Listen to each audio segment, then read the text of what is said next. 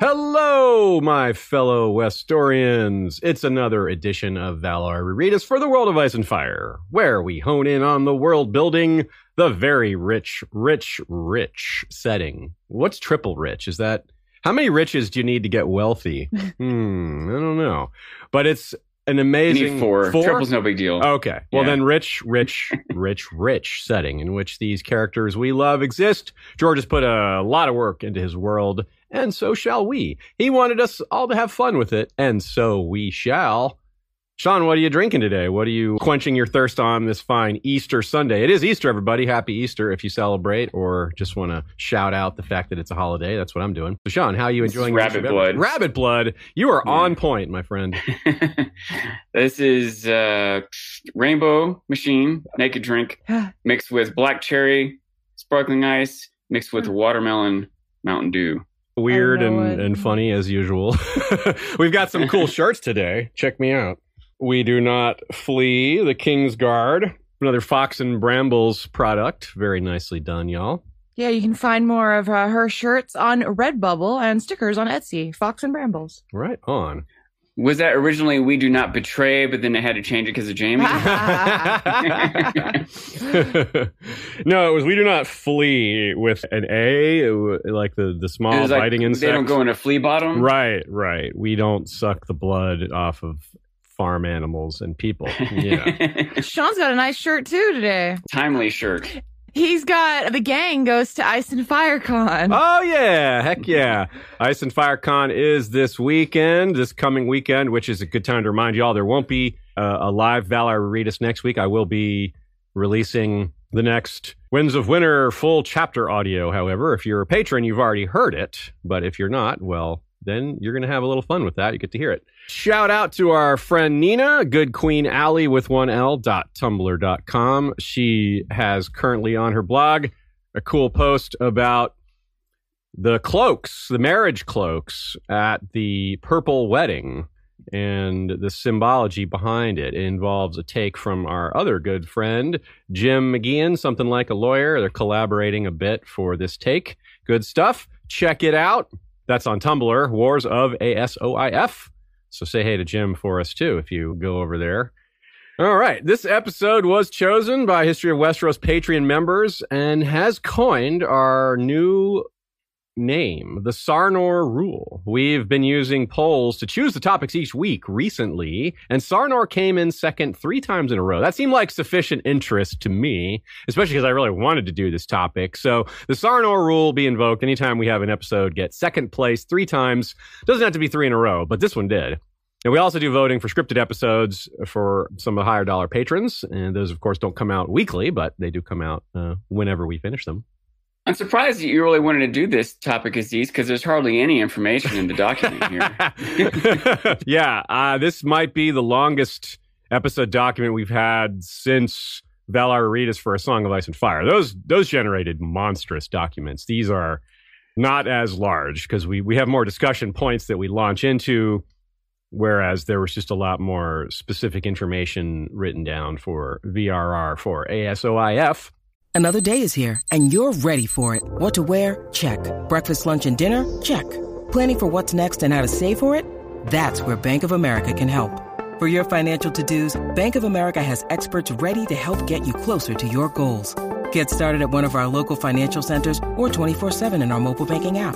Find a location near you at bankofamerica.com slash talk to us. What would you like the power to do?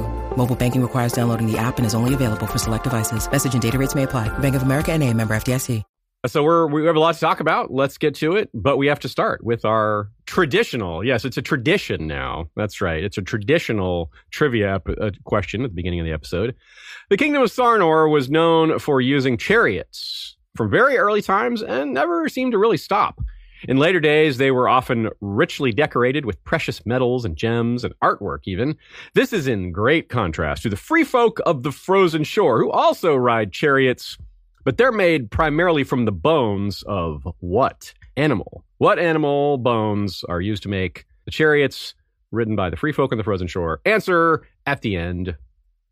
And let's get to it. Sarnor has a similar theme as seen in A Song of Ice and Fire in that there is a failure to unite against an existential threat. This, of course, we'll detail at the end. We'll move through this chronologically as much as possible. But of course, the doom of Sarnor, uh, not quite like the doom of Valyria, but they sure did end pretty thoroughly. And it took a little bit longer, but it was just as certain, just as final.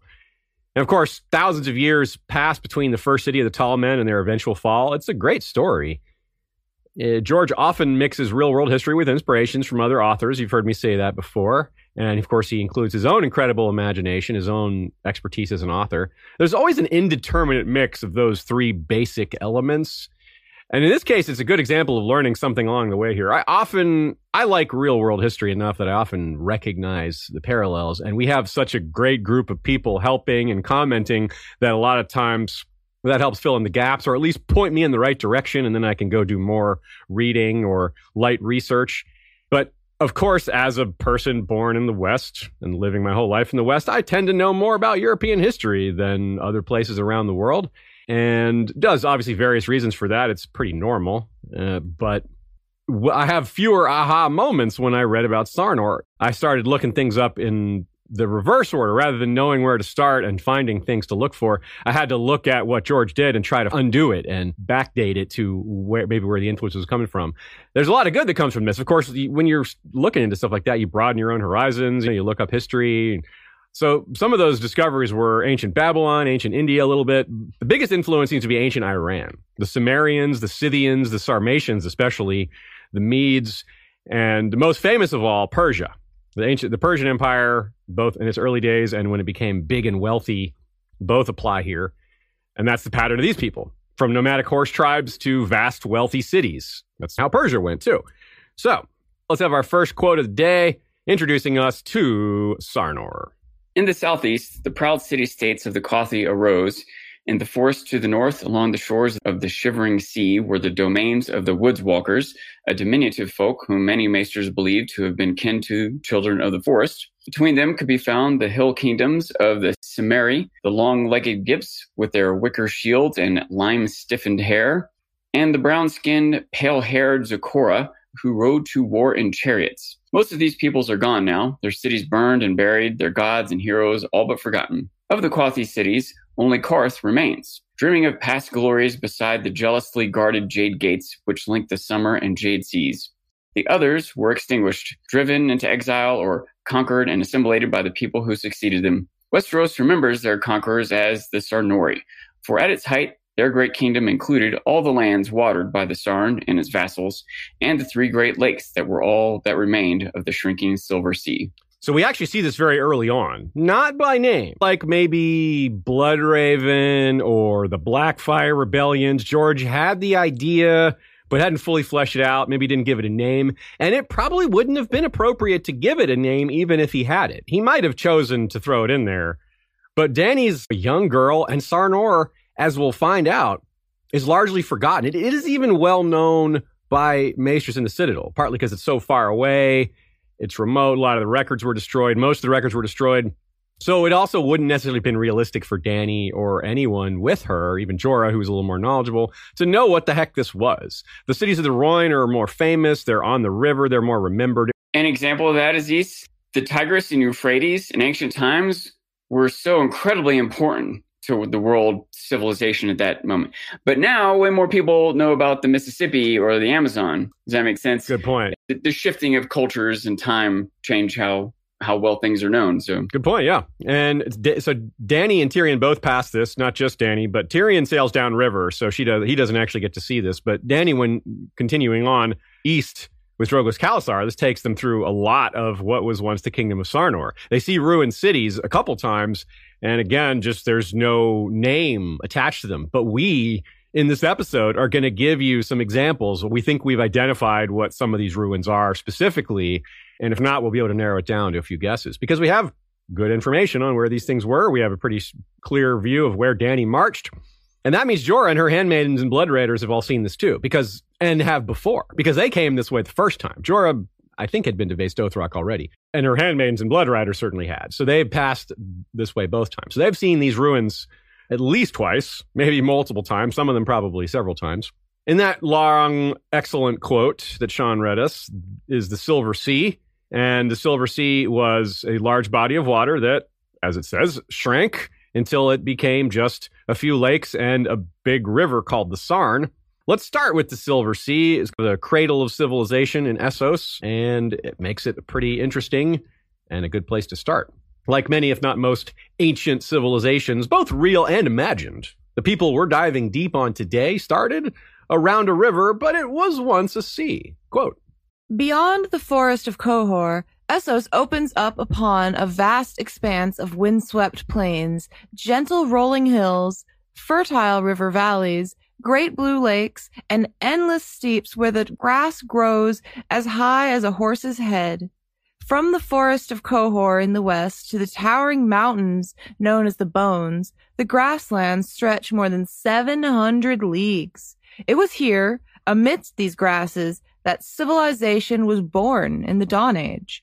10,000 years ago or more, when Westeros was yet a howling wilderness, inhabited only by the giants and children of the forest, the first true towns arose beside the banks of the river Sarn and beside the myriad vassal streams that fed her on her meandering course northward to the shivering sea. Nice. Yeah, that's so cool. And it, it basically gives the same vibe of the Dawn Age in Westeros. Like this is the earliest is cradle times. Of, cradle of civilization right Boom. here. Yeah. Just like Sean mentioned the Tigris and Euphrates. That was a great point. It's the equivalent, I think, here. And I mean, this is the first of the first men. So it wasn't like it says it wasn't always a river, but by the time humans came along, it was maybe when children and giants were roaming the land without humans, it was still the Silver Sea, which to is giants, it was a stream.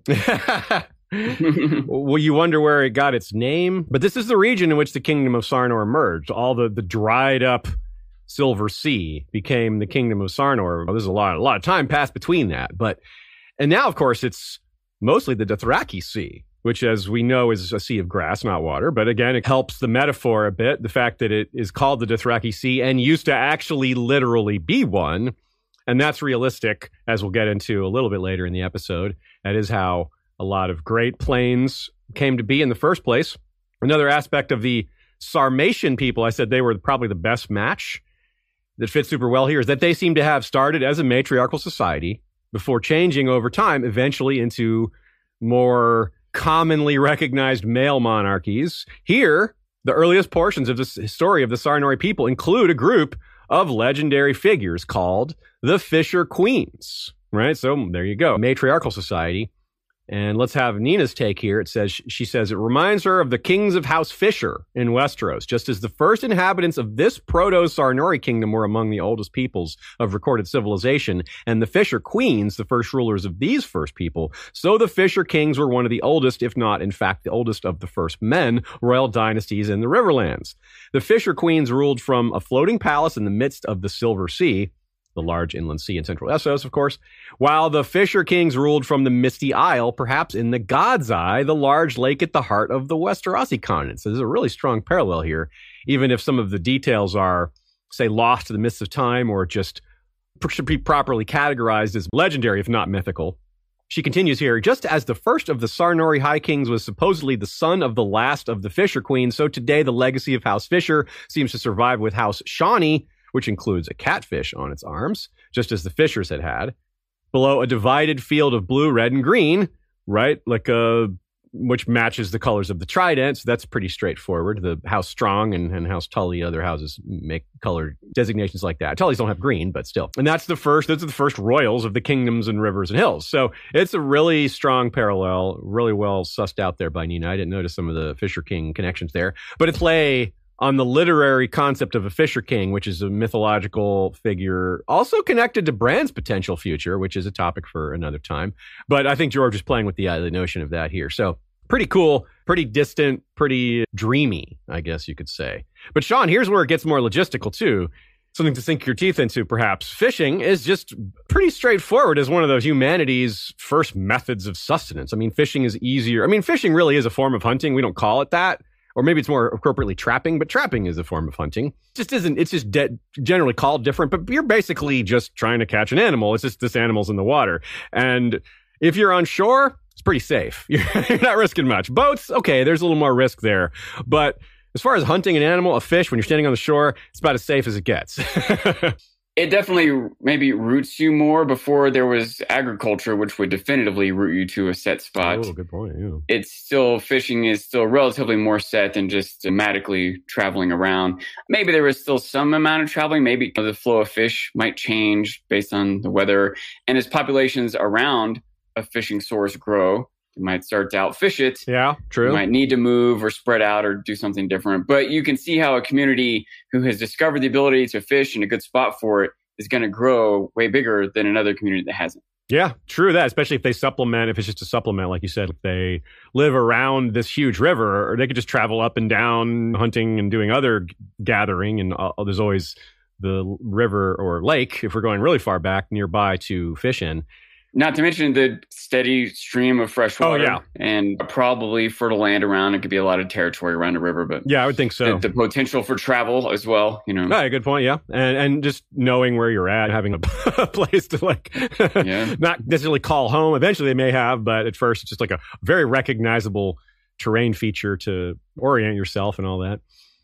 So the magical orient, uh, magical overtones rather, and grandeur of these early legends is not unlike the Age of Heroes in Westeros. Though, of course, keep in mind this predates humans even living in Westeros. This is if this is some something of an Age of Heroes of Essos, it happened well before the one in Westeros. But interestingly, other magical aspects may have a related, if not entirely common origin. We've spoken a few times, though never with a focus on the Ifequevron, which are the the woods walkers, the forest people that were mentioned in one of the opening quotes just now. Let's run through some simple logic here and see if you all agree. So starting off, given that they, in description at least, resemble the children of the forest, they may be of the same species, perhaps a branch, maybe the exact same species with just a different name. Maybe there's just superficial differences, like they have darker or lighter skin, minor variations in like hair color, hair texture, things like that. Basically, the same minor variations and patterns that occur within real human races, right? This could be just mm. something like that, where there's they look pretty similar, but there's distinct differences. The the Dothraki are the main source for this description of this species or people. We're not sure what they are exactly. And the Dothraki are far, far younger race than the Sarnori. And Ifequevron is a Dothraki word. So if the Dothraki know of the Ifequevron, then how could it's pretty hard to imagine that the Sarnori don't. They were around way longer, closer to the ancient times when the Ifequevron would have actually been around. Right, that's not. It's really hard to fathom that they didn't know these people or know. Unless the of them. Made them up. I hadn't thought of that one. Good one. I had not considered that. They made them up. Yeah, they were forest people here. They were really tough. They were real tough badasses, but we took them out. Americans know about elves, but the Greeks didn't even know about elves. Wait, the Greeks don't they even know about They're more ancient than us. Yeah. Whoa, don't they know about elves? The Sarnori are known to have wielded sorcery too, at least on a small scale. We don't get a lot of detail.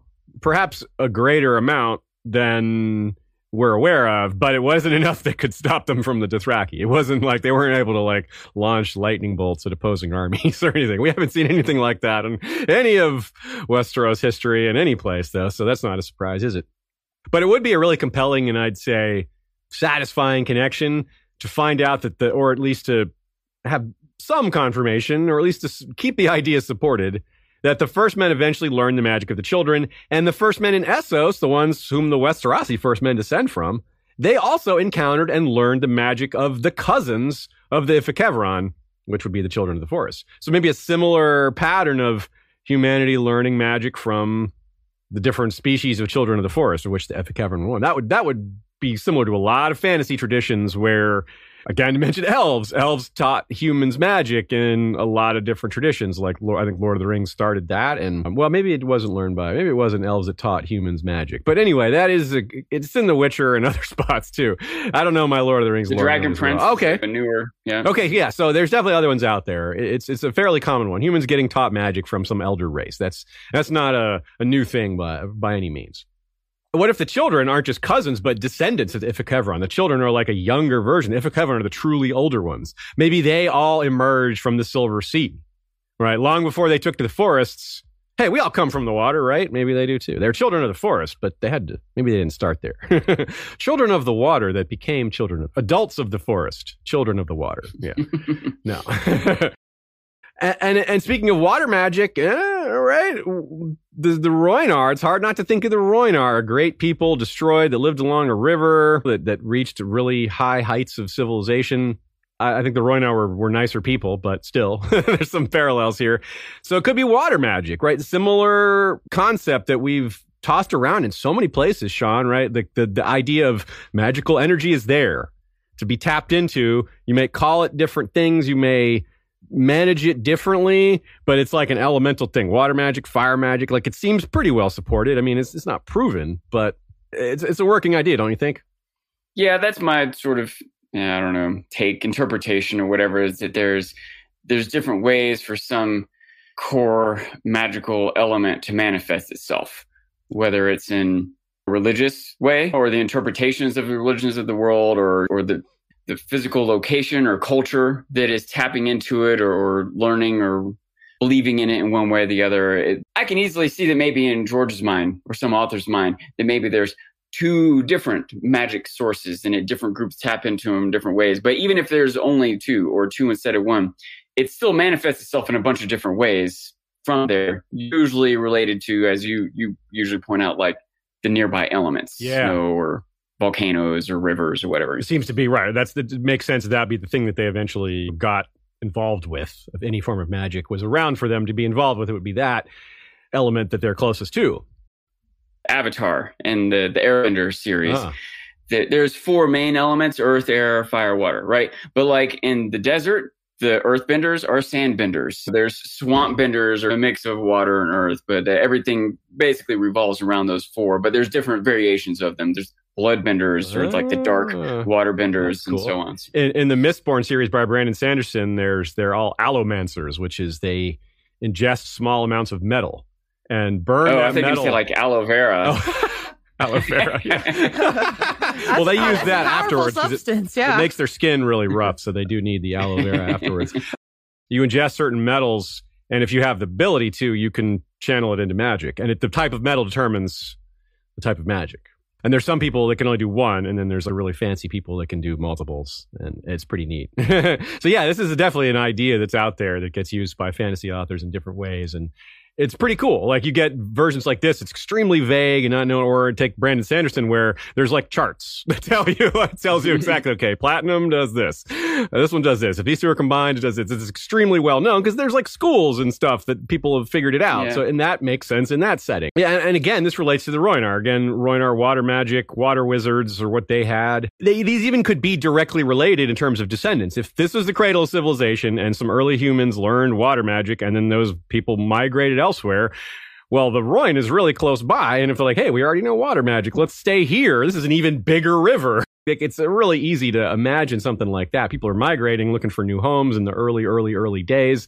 As we've talked about before, they're probably not going to go really far. If they find something nice nearby, why would they keep going? Just let's live here. Hmm a lot of times also rivers are an obstacle. Like yeah, it's true. really hard to get like nowadays we take it for granted how valuable bridges are. Yeah. We just drive across in 30 seconds, but it might have taken like a month to get your family across a river to find a point to cross to carry all your stuff and it's uh and once you do a lot of times that's where a lot of settlements come from is a day's travel from the water or something like that. Mm, yeah, you know? true that. And you're at that point hits even harder here, Sean, because we're talking about the Rhine, the the biggest river, right? I mean, and the Sarn, which is our subject river, is pretty darn huge too, right? Really, really big. So something kind of a fitting, especially in a fantasy setting for given in the real world, there's there's a lot of times holy reverence given to places where you know that that are life giving. Uh, whether you worship the river that your society depends on, or something worshiping like where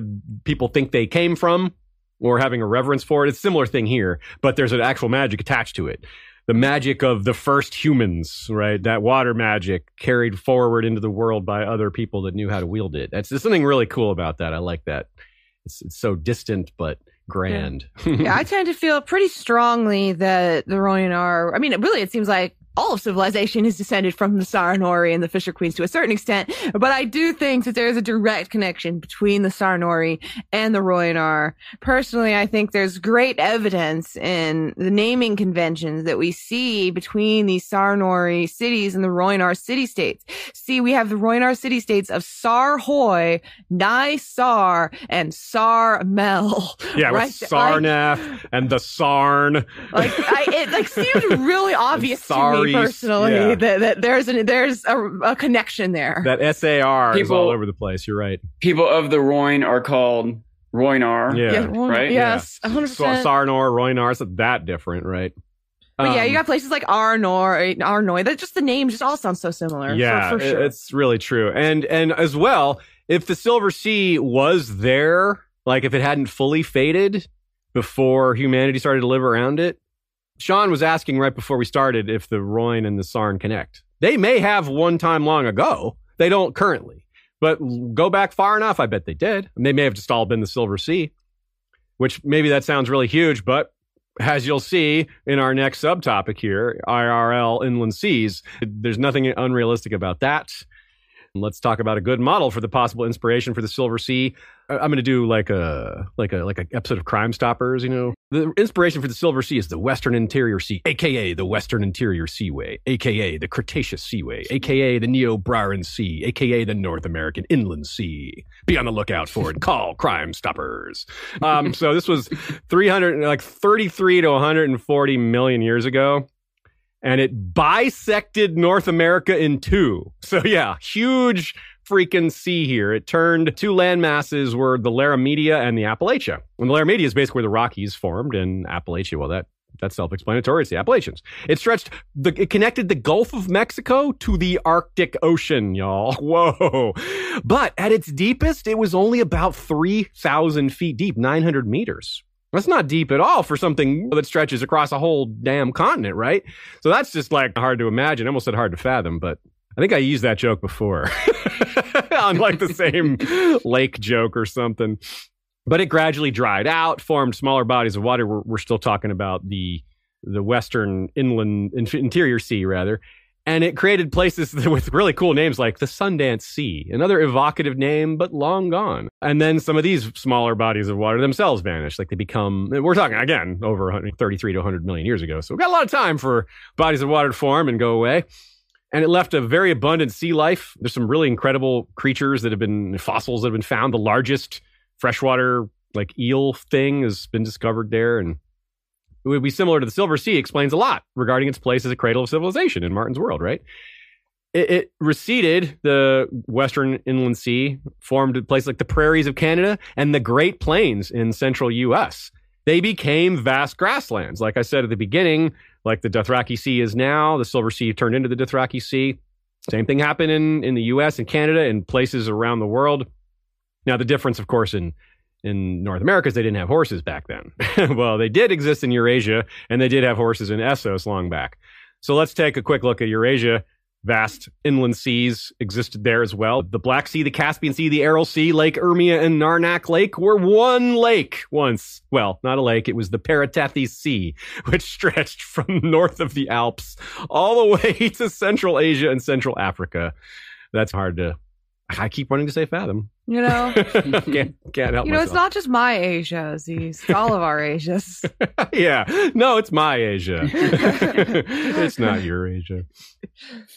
but let's not leave out Africa because they've got some awesome additions to this topic as well. East Africa has the African Great Lakes, the largest of which are Victoria, Tanganyika, and Malawi, which we've talked about briefly before. They used to be one lake, they became three lakes, then they became one lake, then they became three lakes again. And that's where a lot of the world's African cichlids come from. I have two African cichlid tanks down in our basement. They're great fish. And those lakes comprise 25% of the world's unfrozen freshwater, those African lakes. And most of them are rift lakes. If you recall, we talked about rift lakes. That's when the tectonic plates separate and the water just rushes in to fill that gap created by it. Pretty cool. A good setup. I, I, a lot of those things you're talking about were things that happened before humans existed, much less history of humans. Yeah. But I wonder in, in Martin's world if any of these are there people that knew or Yeah. were alive at the time that the Silver Sea existed? I know, do wonder that as a waterway, anyway. I feel like the children did, and the giants perhaps as well, probably did, because the children, all accounts seem to be that the, the giants and children are of a similar age in the world. And so I would imagine they But- were there, but maybe not people. people but even though, yeah. still, you don't necessarily. You still think that's more because those shiftings of the geography happened tens of thousands of years ago, not because the children and giants are a million or more years old, right? Yeah, well, maybe both. I mean, it is possible. Like the children could be a million years old. That wouldn't be that strange. Like using real world history. I mean, they were Neanderthals a million years ago. It's not not that strange. So I could believe that. I, don't know. It's not one thing we can we can sit down and say with confidence. But it would make a lot of sense. I I think I would lean that way. If someone's guess how old the children have been around, I would say more than a million years. If someone said, "Guess how long ago the Silver Sea existed?" What would you say? Oof. Given this stuff about from the real world, how long ago these things faded, it would it might have to be millions of years gone. But maybe not. Maybe it dried up more recently. That it's certainly possible. I mean, again, like we we have to keep repeating ourselves when we say our own history taken as a whole is a sample size of one. like we do have many different inland seas eh, on Earth, and we can see the patterns within, but that's on Earth. right? Yeah. this is not Earth. It might like a slight variation in gravity or in the at like Seasons, seasons or the atmosphere having different minerals. Like it probably isn't super different, or because there are humans. the moon. I've brought this up before, but like our it's it's our world wouldn't be like it is if it wasn't for the moon. It's Yeah. at just the right like distance and orbit that it turns the the mantle, the the the molten core of the Earth, which gives us a magnetic field, which deflects solar rays, which otherwise would kill. You know, We would all- it would yeah. destroy DNA molecules. You know what I It mean? wouldn't have formed in the first place. Yeah, yeah, you're right. You're right. It really is quite amazing. All the It things that have to be just stabilizes right. the the axis and the orbit, which gives us seasons and et cetera, et cetera. Regarding the length of the Silver Sea's existence, Nina points out there does seem to be a cultural memory of the Silver Sea as a single unit, what with the Fisher Queens. So it's possible it's relatively more recent than real life seas that have disappeared. That's a really good argument because the reason we know about the Western Inland Sea and the Paratethys Ocean is archaeology and paleontology, which, w- as we've said many times, isn't available here. There's no Silver Sea archaeologist that we know of. I mean, maybe there Yeah. was during the peak of Sarnor. Maybe that's something they cared about. They wanted to understand their history.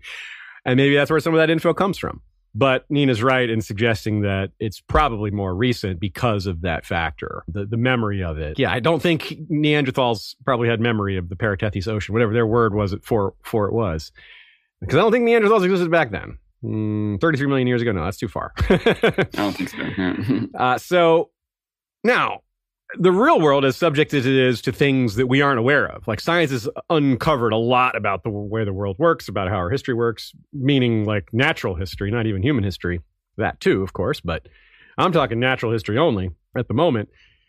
There's so many things we haven't yet discovered, but there's one thing that we can be pretty sure will never happen in the real world, which is that an author will make a mistake and that will erase a natural feature in the world.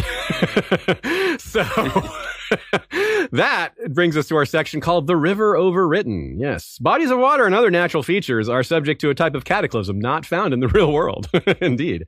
So when George first wrote Kingdom of Sarnor on the map he gave to the author who drew the maps, whose name I forgot to write down here. It must be here somewhere. Anyway, George wrote Kingdom of Sarnor on, handed over to the guy who drew the Lands of Ice and Fire. But what happened was he accidentally covered up the Sarn when he wrote Kingdom of Sarnor, and the Lands of Ice and Fire came out wrong. And the World of Ice and Fire app came out wrong. So they're both wrong. Michael's map behind us, wrong. Sorry. It's also wrong. It's right everywhere else, as far as I know, just the Sarnor area. And it's not that wrong. It's just the river's a little off.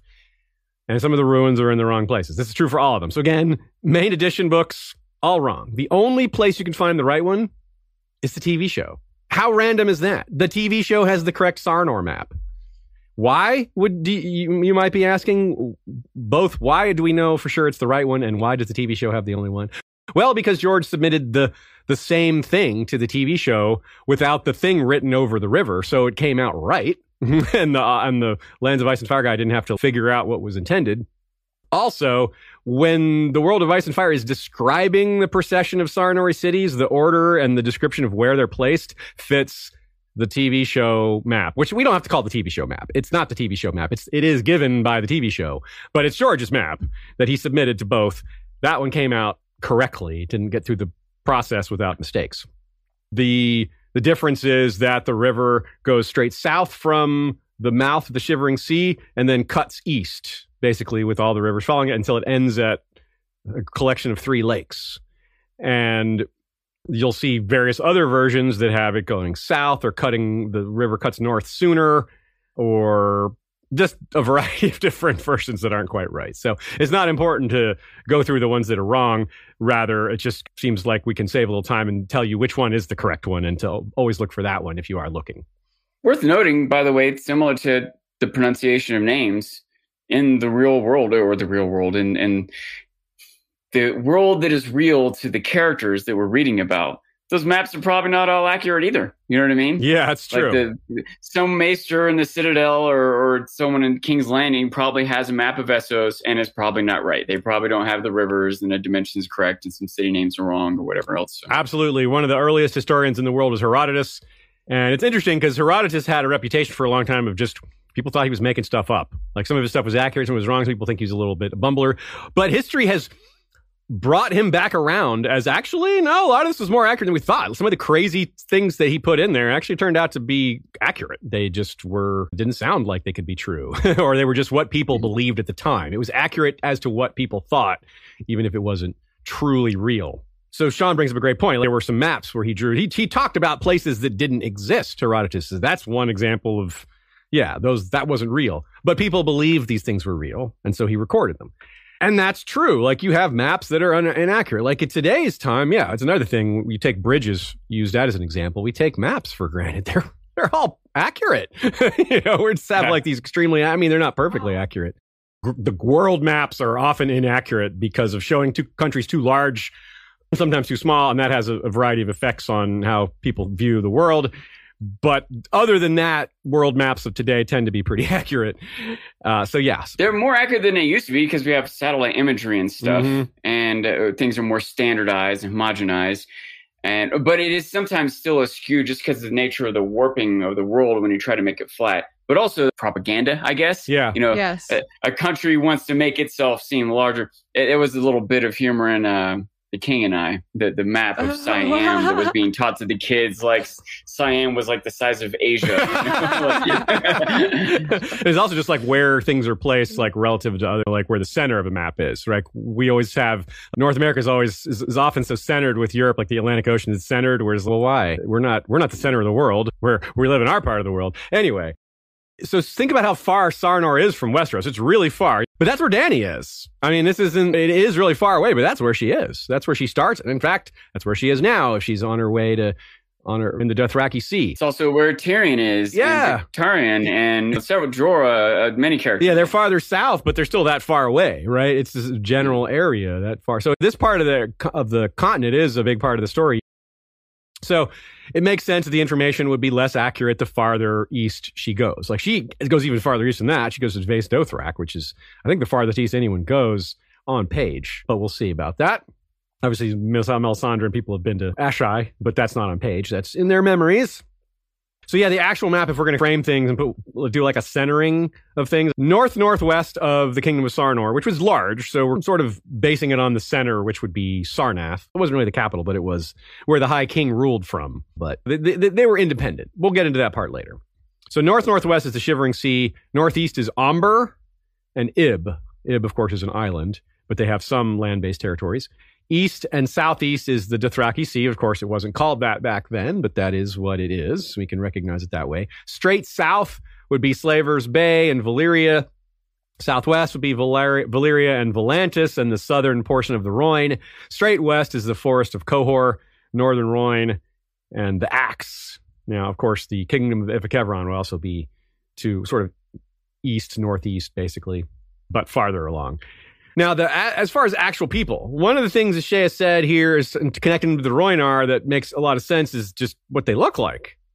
They have a similar like skin and eye color, close enough anyway to to guess that they may have been related. They call themselves the Tagaez Fen. I don't know how to say that. Tagaez, Tagaez, I'm not sure. T A G A E Z.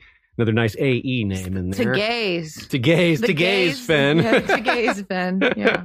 so here's a quote giving a general description of their appearance and origins. Quote.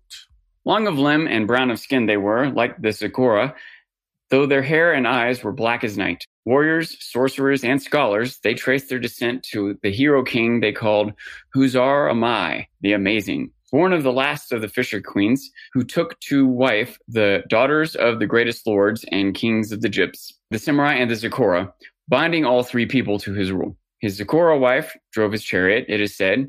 Simmer wife made his armor, for her people were the first to work on iron, and he wore about his shoulders a great cloak made from the pelt of a king of the hairy men. Whoa. Yeah, that that that hairy men bit, that's a little creepy because the hairy men, we're not entirely sure what they are. We talk about them in our When Giants Roamed episode with uh, Amanda Crowfoot's daughter. It's not clear whether they were a race of giants or something in between the, the giants and the Ibbenese because the Ibbenese are very hairy and the giants are very hairy. But if they were like remotely humanoid, then this guy's basically going Bolton here, like wearing the, the skin of his of an enemy. I was like, whoa, that's pretty hardcore. this whole thing here is very, I used the term conveniently symbolic. Mm. Like it's, I, I imagine this is just a myth of the uniting of these lands and these peoples or whatever. It makes sense to have a king marry the three daughters from three different groups of people and their bloodline gets to trace its roots to the working of iron and the so on and so forth. It's on. Garth Greenhand, all the different daughters and son. Yeah. Yeah. similar kind of things Instead of marrying them while he married, he just had them kids with different women. And yeah, it's a really similar ideal.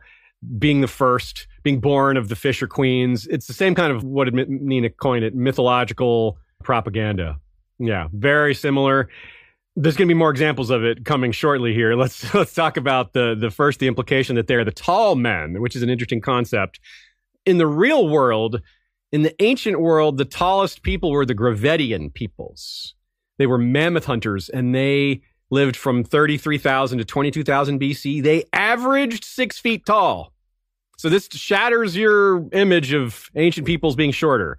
Most of them were shorter, but there are obviously variations. I mean, we're talking again, 22,000 BC. These people died out. They, they were around 11,000. I mean, they didn't die out. They just scattered and became new peoples, basically average six feet, not low end, not tall end. That's average.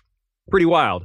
Native Americans of the plains, uh, the ones who rode horses, were the tallest in the world in the 1800s. They were taller than Europeans of that era. People think of Native Americans as being maybe a little shorter in stature. But that's because of reservations, because of the disease and lack of nutrition, and basically being in what, especially in the early days, were basically like outdoor concentration camps.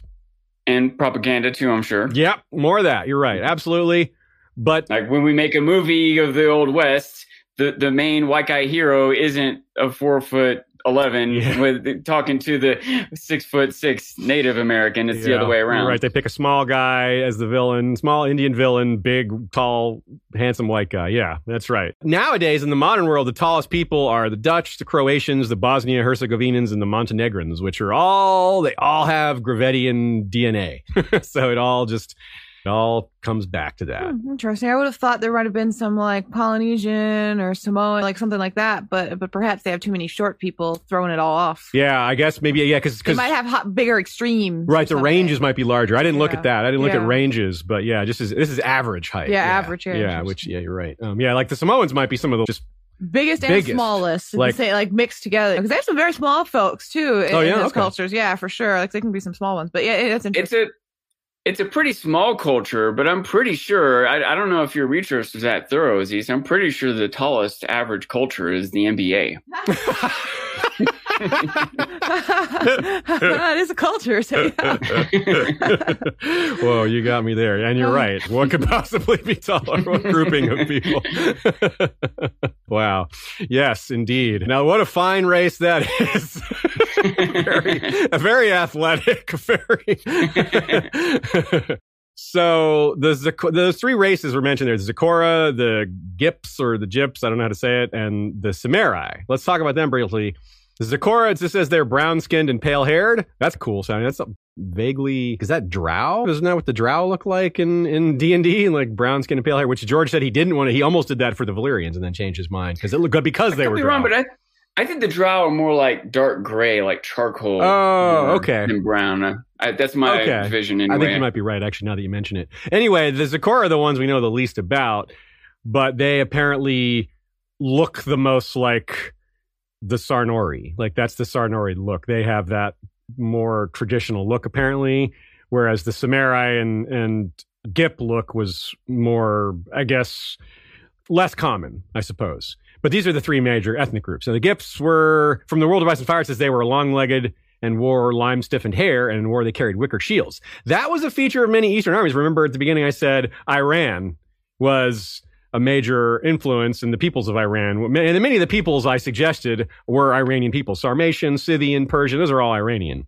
The many Eastern armies of, of the Alexander's time, ancient Greece, they, in that relative same area, 500, 600 BC, carried wicker shields into battle, including the very famous Persian immortals inaccurately portrayed in the movie 300, but they did exist. We don't know modern modern people don't know how effective wicker shields are, but they must have been pretty good or they wouldn't have just keep using them. Uh, The one theory is that they were a technique that developed on the grasslands, like a thing between horse riders. Like it was good. They were good at catching missile weapons. Maybe not great at stopping a, a sword, but they didn't have swords then. You know, this is where this is ancient. We're talking pre-swords. We're talking spears, javelins, sharpened sticks, pointed sticks, Clubs. clubs. Yeah. So like a club maybe isn't that effective against a wicker shield, or a wicker shield rather isn't that effective against a club, perhaps. But It's still more effective than no shield, I think. yeah, that's You true. And we got to keep in It's mind, it's not like it just shatters on impact. It would block a solid. right? It wouldn't blow, you It would give a little. That might that might even help. Keep that in mind too, y'all. That you're comparing it to a wooden shield. A lot of ancient wooden shields would be pretty brittle, brittle, brittle as well. So like fragile. yes, Oh, I think you're right. brittle. Fragile and brittle uh, together like that. Yeah. So we, we a lot of those weren't as strong as we might have thought either. A lot of them were really thin. You know what just they think nominal.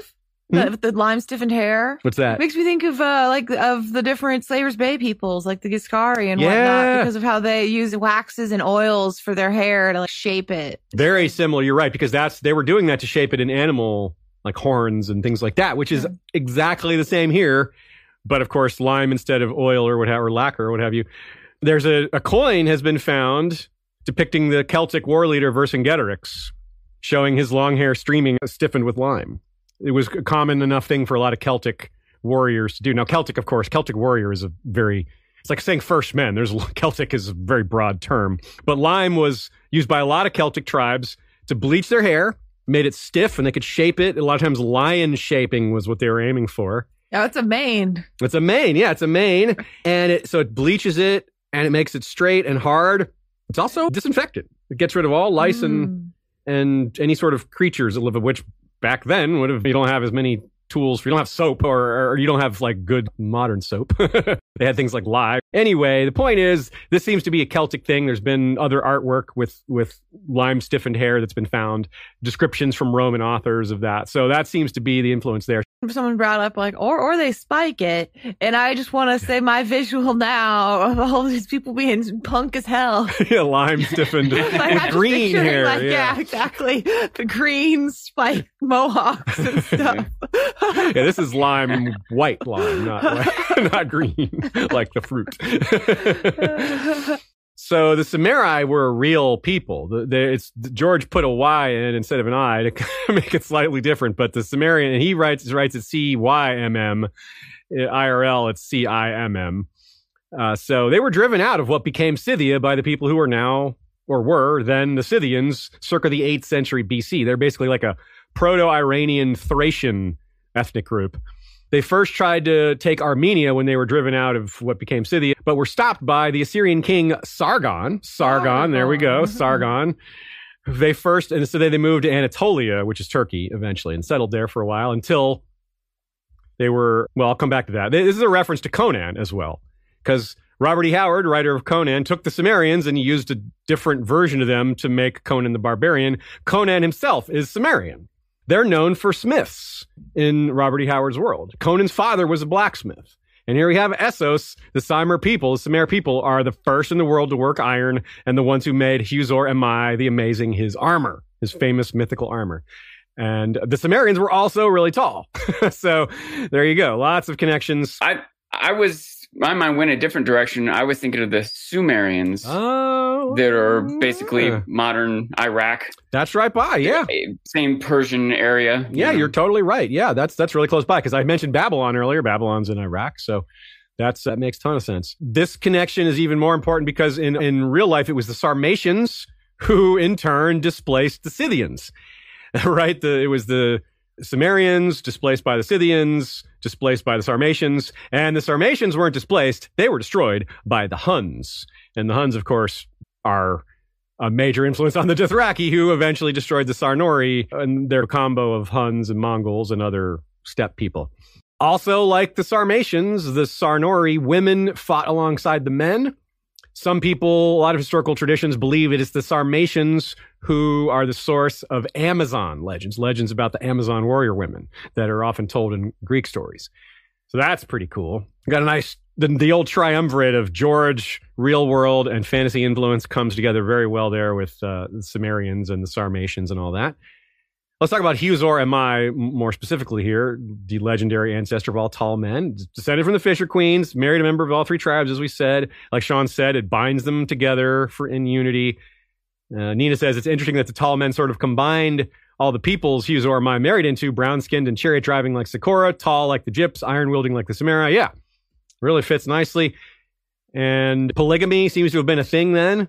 Right? He marries three wives. I mean, there's a lot of ancient societies that did that, but Persia had that. Very notably, Persia had polygamy. It started off as just multiple wives, and eventually, when the Persian Empire was at its height, they had just full blown massive harems. It's really just absurd. Uh, slavery isn't directly mentioned. I wouldn't assume it, but I would guess that it probably exists. They probably did have slavery, but it's not explicitly mentioned, so maybe they didn't. I don't know. What would you guess on that, Sean? What do you think? Definitely. You think definitely? It may not be. We distinguished one time the difference between slaves existing in a culture and a culture's economy being based off slave labor.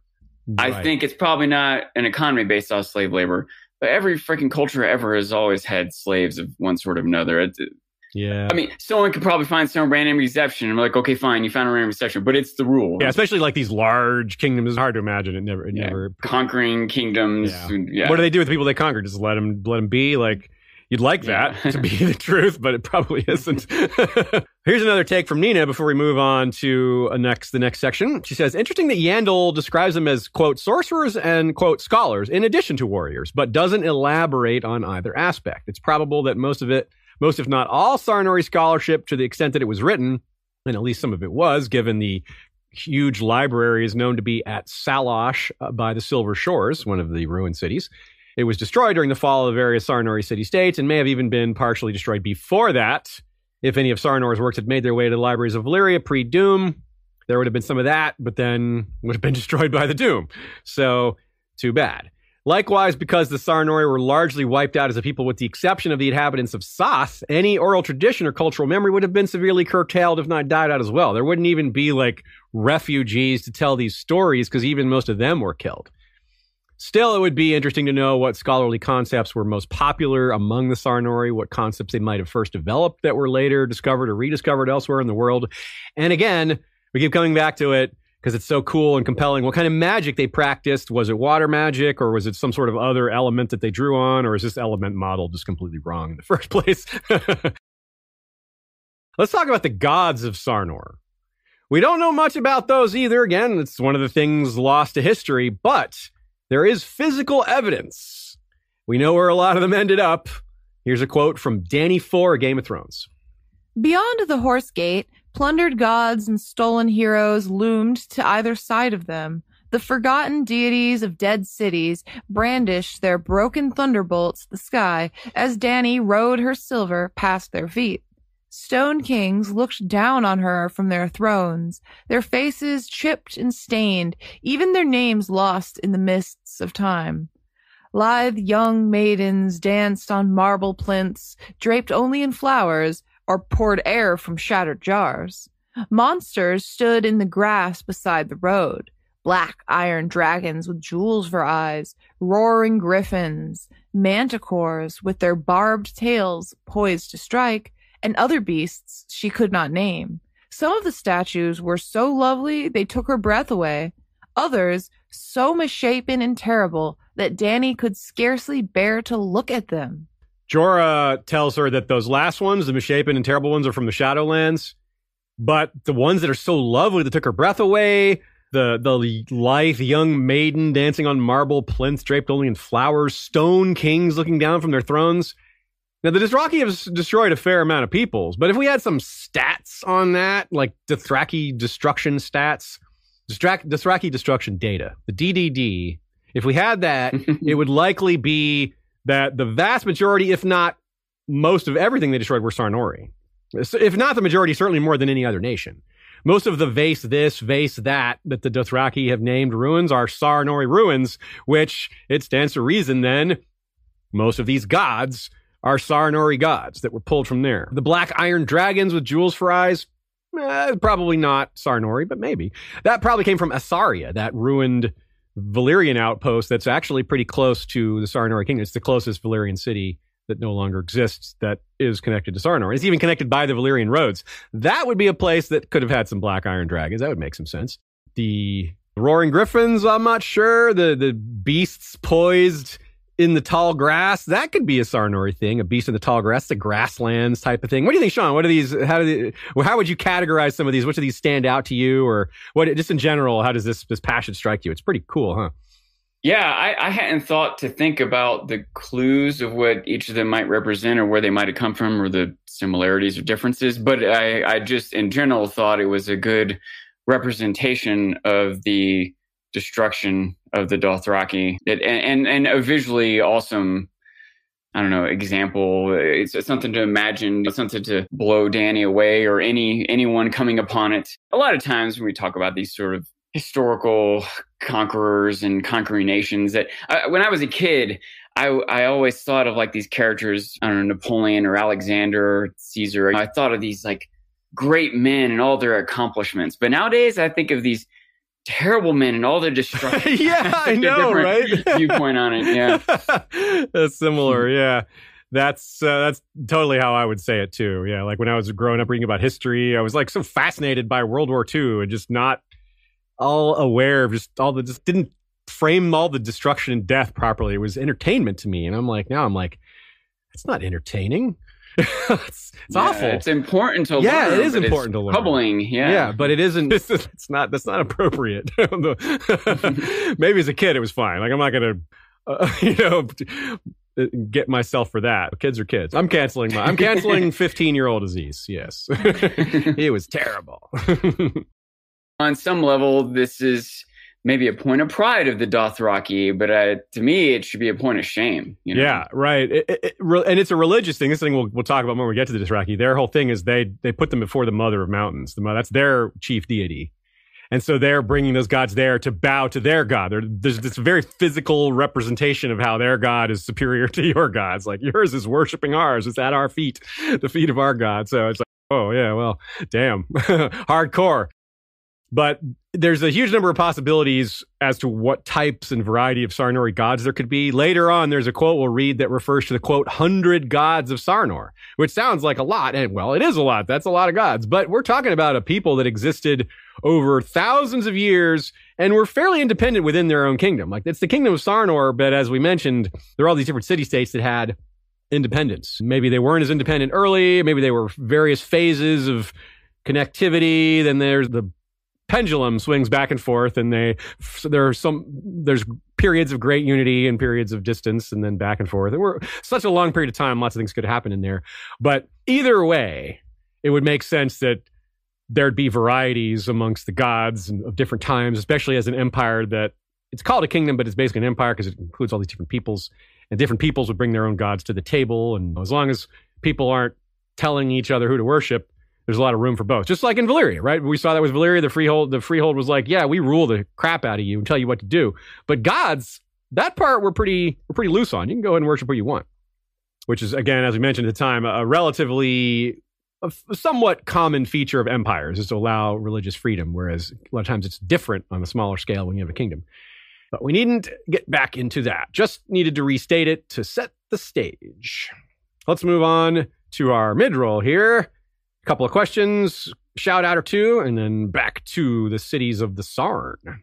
Want to make sure you all are well aware of the growing bonus episode catalog we have over on Patreon. You can sign up at patreon.com slash history of Westeros. The most recent episode is The Buildings of Brandon, a companion to the Brandon the Builder episode, but also works quite nice as a standalone, while the Buildings of Brandon, well, the Brandon the Builder episode focuses on the character.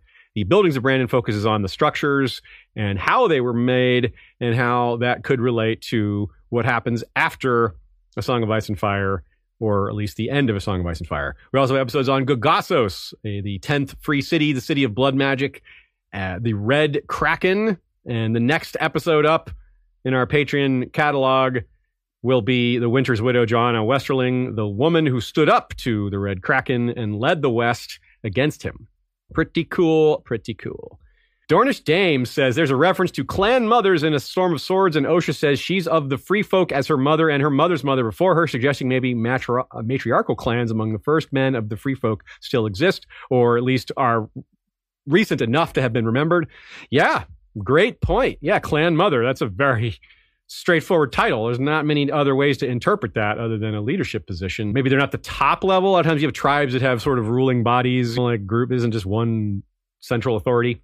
Yeah, and matriarchal societies make sense a lot of times, and especially in these proto ages, just because you can prove someone's your mother a lot more easily than you could mm-hmm. prove someone was your father. And there's you can a- actually track that. And there's a reverence to the fact that women are basically magical, that you can make people.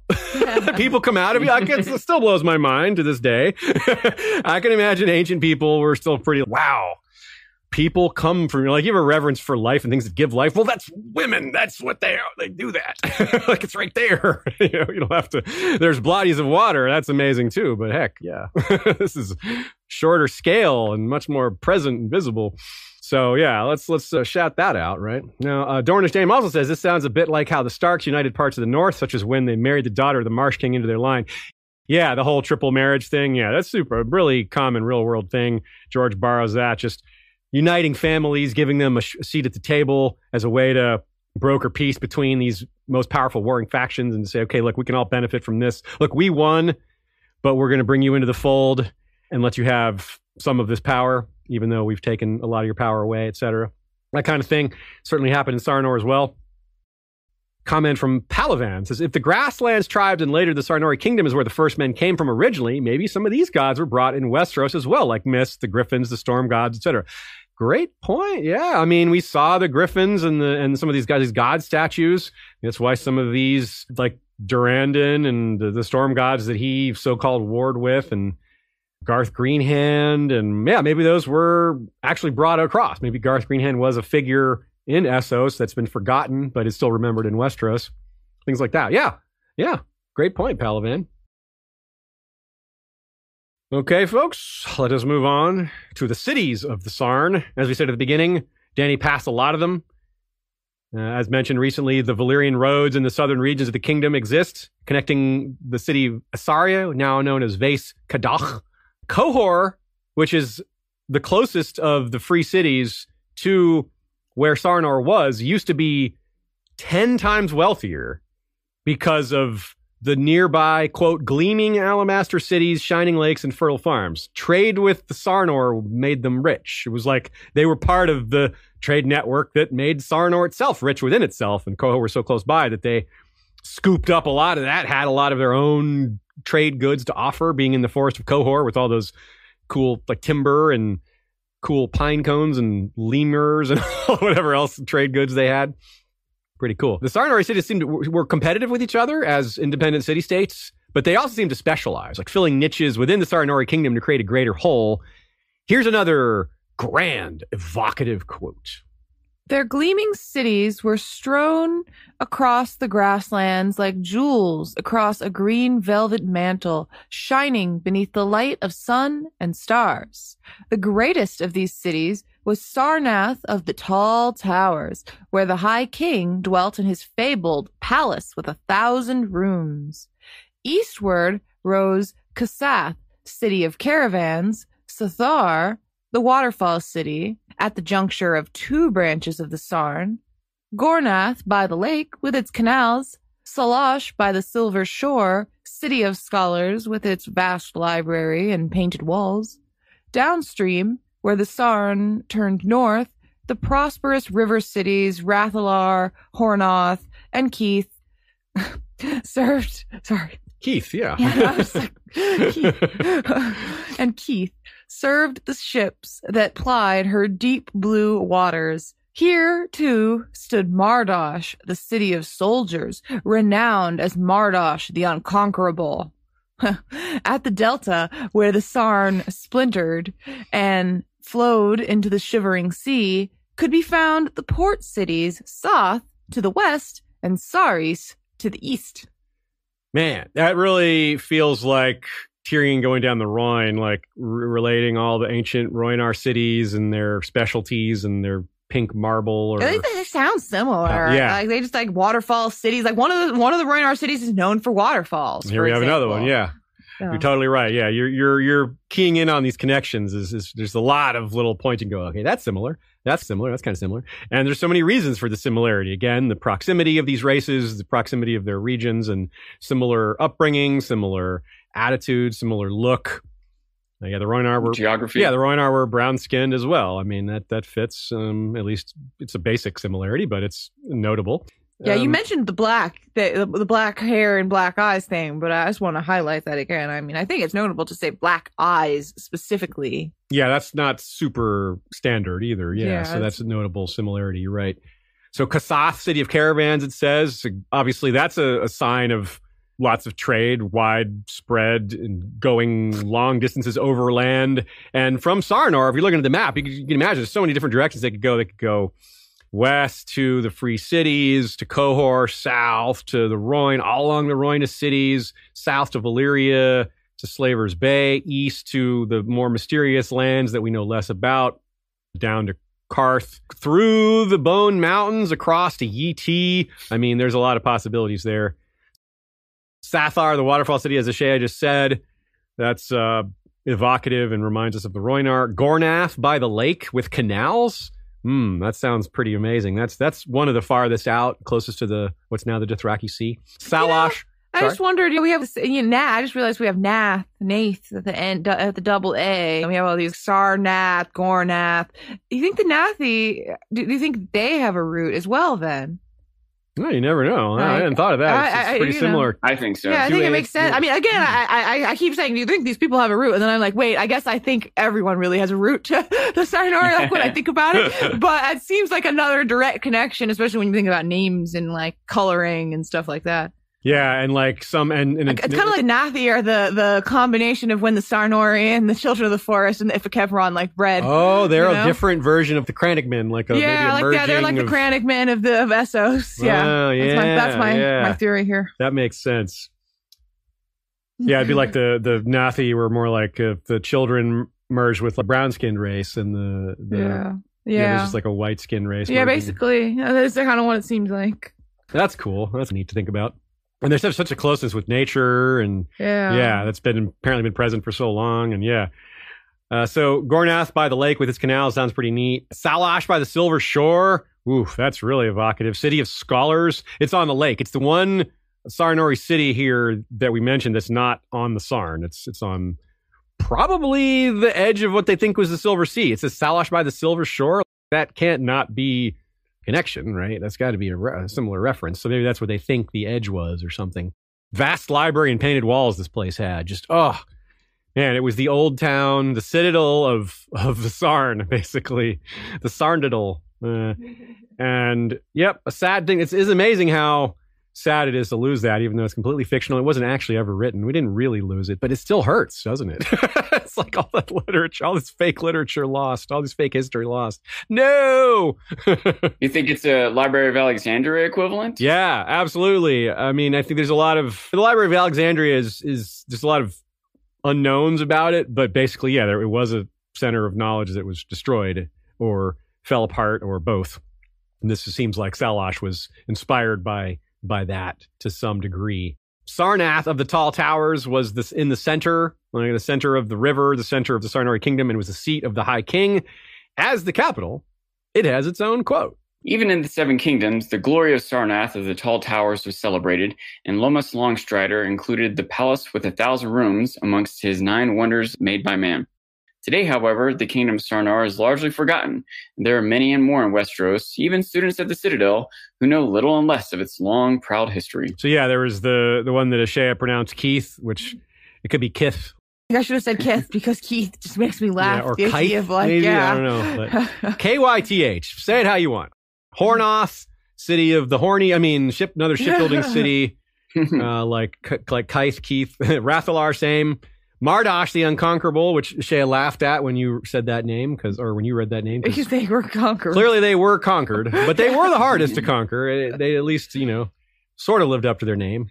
They were conquerable, but they, what it was, the city of soldiers, the Saris to the east of the Sarn at the mouth on the on the east side and Soth on the west. Saris used to fight the Ibbenese for the regions. They had a long-standing ancient war against them to control the mouth of the river. Do you think they were often sorry they, about were, that? they were sorry about that. but here's how you remember which is Soth and which is Saris. Sar is Sareast and Southwest. Ah. Southwest. Southwest Airlines was used to exist over there until the Dothraki came. Today, Soth is the only surviving Sarnori city. There's 20,000 tall men still living there. Tall men and women, I assume. If it's all men, they're they're really screwed. Uh, small port, Or with, small port with white walls. Uh, it does still again connect to the Valyrian roads. Trades with Ib and Lorath to this day. I kind of doubt it's going to come up in the story, but it's interesting to know that it's still there. So if anyone ever writes future stories, RPG, maybe just in the far future when HBO's still making new TV shows about Game of Thrones 10, 20 years from now, they'll be like, let's do Sarnor. And then we'll get something like this. We'll get to see that, or who knows? But, you know, if we do like the Sea Snake Exploring the World uh, TV series, which is one of the, the Actually, concepts. that's a great point. Yeah. You know, he, he could easily go up. I mean, I, I think it would make perfect sense if he would go up to Ib, that he would, you know, see South or Check something. out Soth and see what's there. You Yeah. try to buy some old artifacts from them. He's rich. Yeah. So let's take a look at Daenerys 3 Game of Thrones. We already saw Daenerys 4 when she's at Vaes Dothrak. Here's on the way. We get another description of some of these ruined cities that we can be pretty sure are Sarnori. Quote, They crossed the rolling hills of Norvos, past terraced farms and small villages where the townsfolk watched anxiously from atop white stucco walls. They forded three wide, placid rivers and a fourth that was swift and narrow and treacherous, camped beside a high blue waterfall, skirted the tumbled ruins of a vast dead city where ghosts were said to moan among blackened marble columns.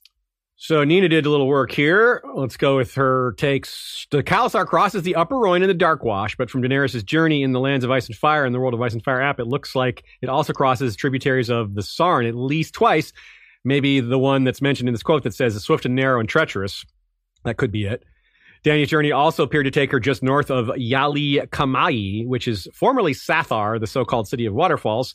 Maybe the Khalasar, that maybe that natural waterfall they camped by was one of those waterfalls that fit and that gave the city its epithet. Then the vast dead city where ghosts were said to moan amongst blackened marble columns. The fact that it was a vast dead city might be the Yalli Qamayi, might still be Sathar, the same waterfall city, or it might be Vojjor Samvi, formerly Kasath, whose Dothraki name means the broken gods for these temples and statues cast down by the conquerors. Or it could even be what's now called Vaes Khewo or Kiwo, which is Sarnath itself, the tall of the tall towers, which Dothraki now call City of Worms. I like the idea that it was uh, Kasath, the city of caravans, because they were themselves a caravan coming through. Oh, They following were, they were around. traveling, you know. I just think that, that ah. this is nice. That is a good call. Very good idea. Y'all, if you have ideas on which is which, send them our way. And we'll, we have a wrap up episode coming in a few weeks to retrace our steps and, and cover questions that we missed, m- cover mistakes that we missed, bits and pieces here, things that got cut from episodes because the episode was too long. We got a lot of good stuff.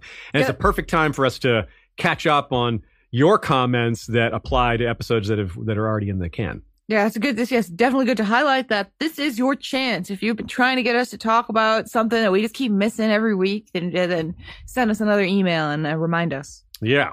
Now let's briefly return to the concept of real world influences. Remember, we mentioned the king Sargon of Babylon. Again, the Sar prefix just looms large there.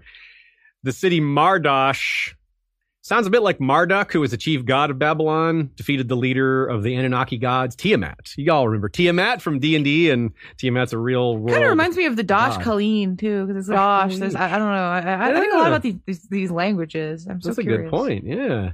Tiamat was a primordial sea dragon who was a sea storm, and, and Marduk was a storm god and god of judgment and other things. Marduk is, was around for so long that he got attributed a lot of different aspects, like Zeus and uh, lots of these ancient gods just kept getting more and more like titles.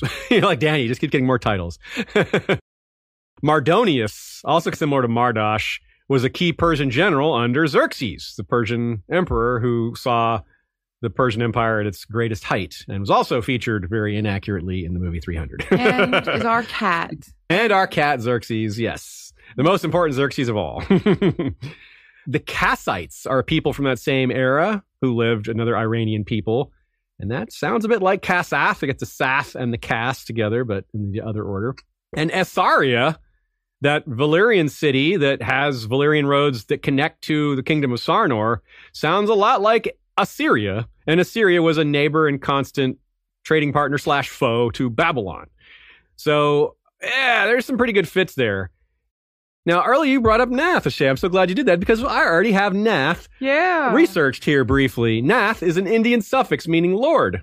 Hmm. There's actually a lot of Indian suffixes that mean Lord. Aziz is an Arab name that means Lord. so, yeah, it's just a lot of things mean, mean Lord. Now, Lovecraft says he came up with the name Sarnath on his own. And he probably did, but it's it's a coincidence because it's also a city in India. There is a city in India called Sarnath. Boom. How about that? Yeah, it's one of those things uh, where so, sometimes you come up with on your own. Sometimes it's in your subconscious, real Yeah. deep. Like I, I have my name happens to be an example of that, Ashaya, because my dad said he had a dream where I came and said my name was going to be Ashaya. That's that's why I'm named Ashaya. Is that he had a dream. Well, my dad's a hippie who has studied a lot of Sanskrit. He's Jewish, so he studied Hebrew. And Ashaya is a word in Sanskrit and Hebrew and Vulcan and a bunch of other things. So clearly that got in there. So maybe Lovecraft had seen the name Sarnath at some point. we might have, yeah. now, of course, Lovecraft was like super poor, and but but he, he went to the library. You know, Yeah. Public library. You never know what he learned there. I gotta say, it reminds me of Sauron. Hmm. Oh yeah, okay. Sauron, yeah. He's a little, little, little, put a little bitterness into it. Sauron, yeah. Yeah. That's the lime getting in there. Sauron has lime stiffened hair or, lime stiffened tongue, maybe. lime stiffened eye, eyelashes. Yeah. Ooh, that's Imagine that. That would be painful. Yeah. yeah. Let's put bleach in our eyes. Yeah, that sounds good.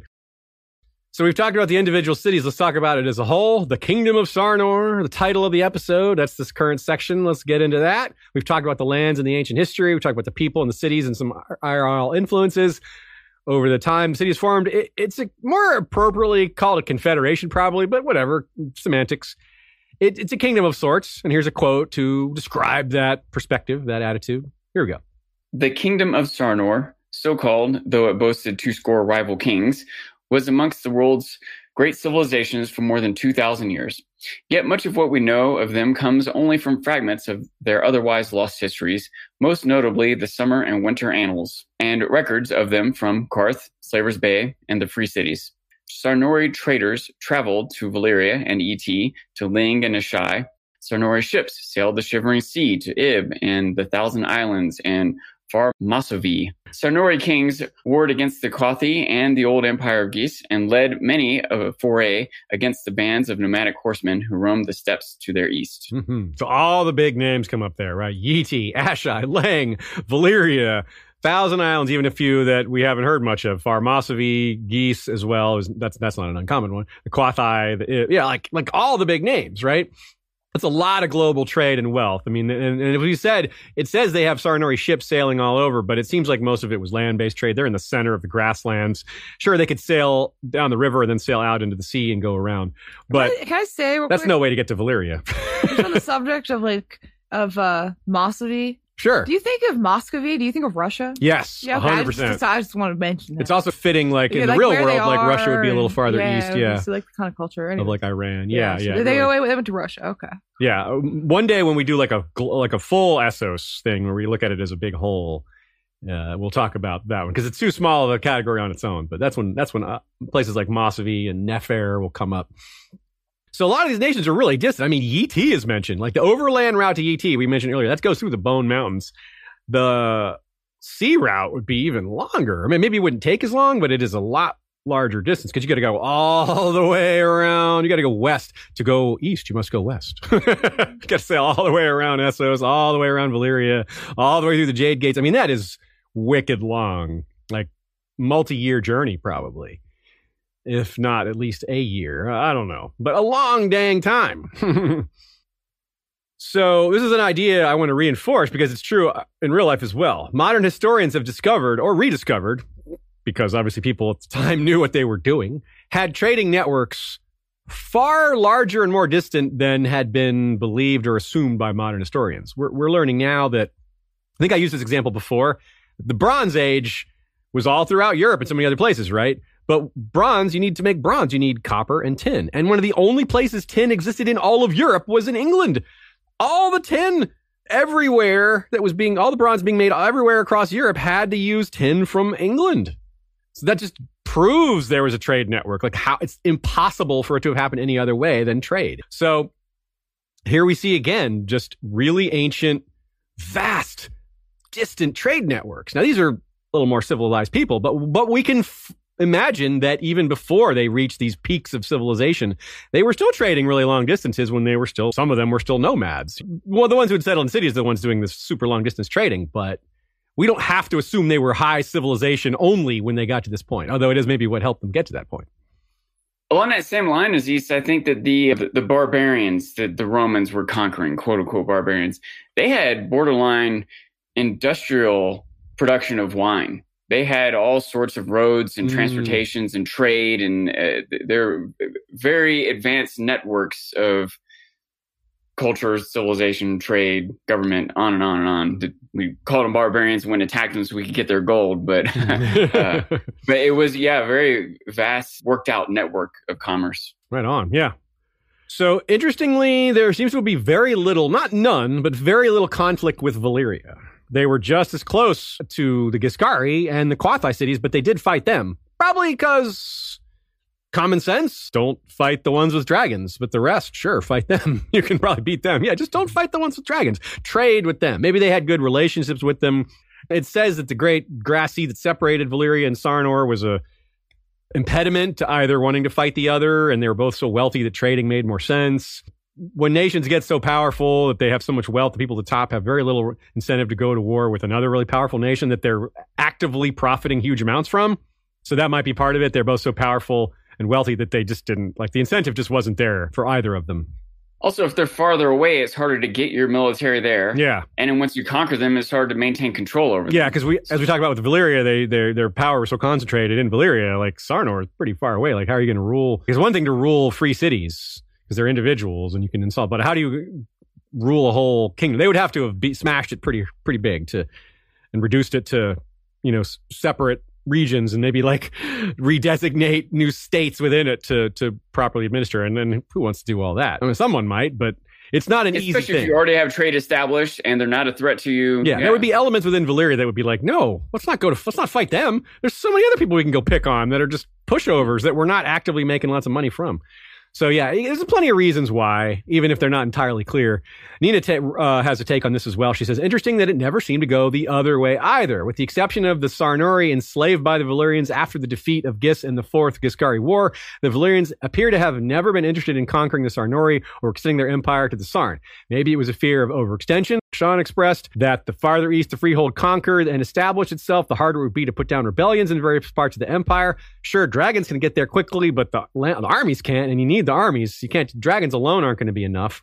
Dragons are great for threatening them and keeping them in line, but once the armies are in the field, that's a different matter.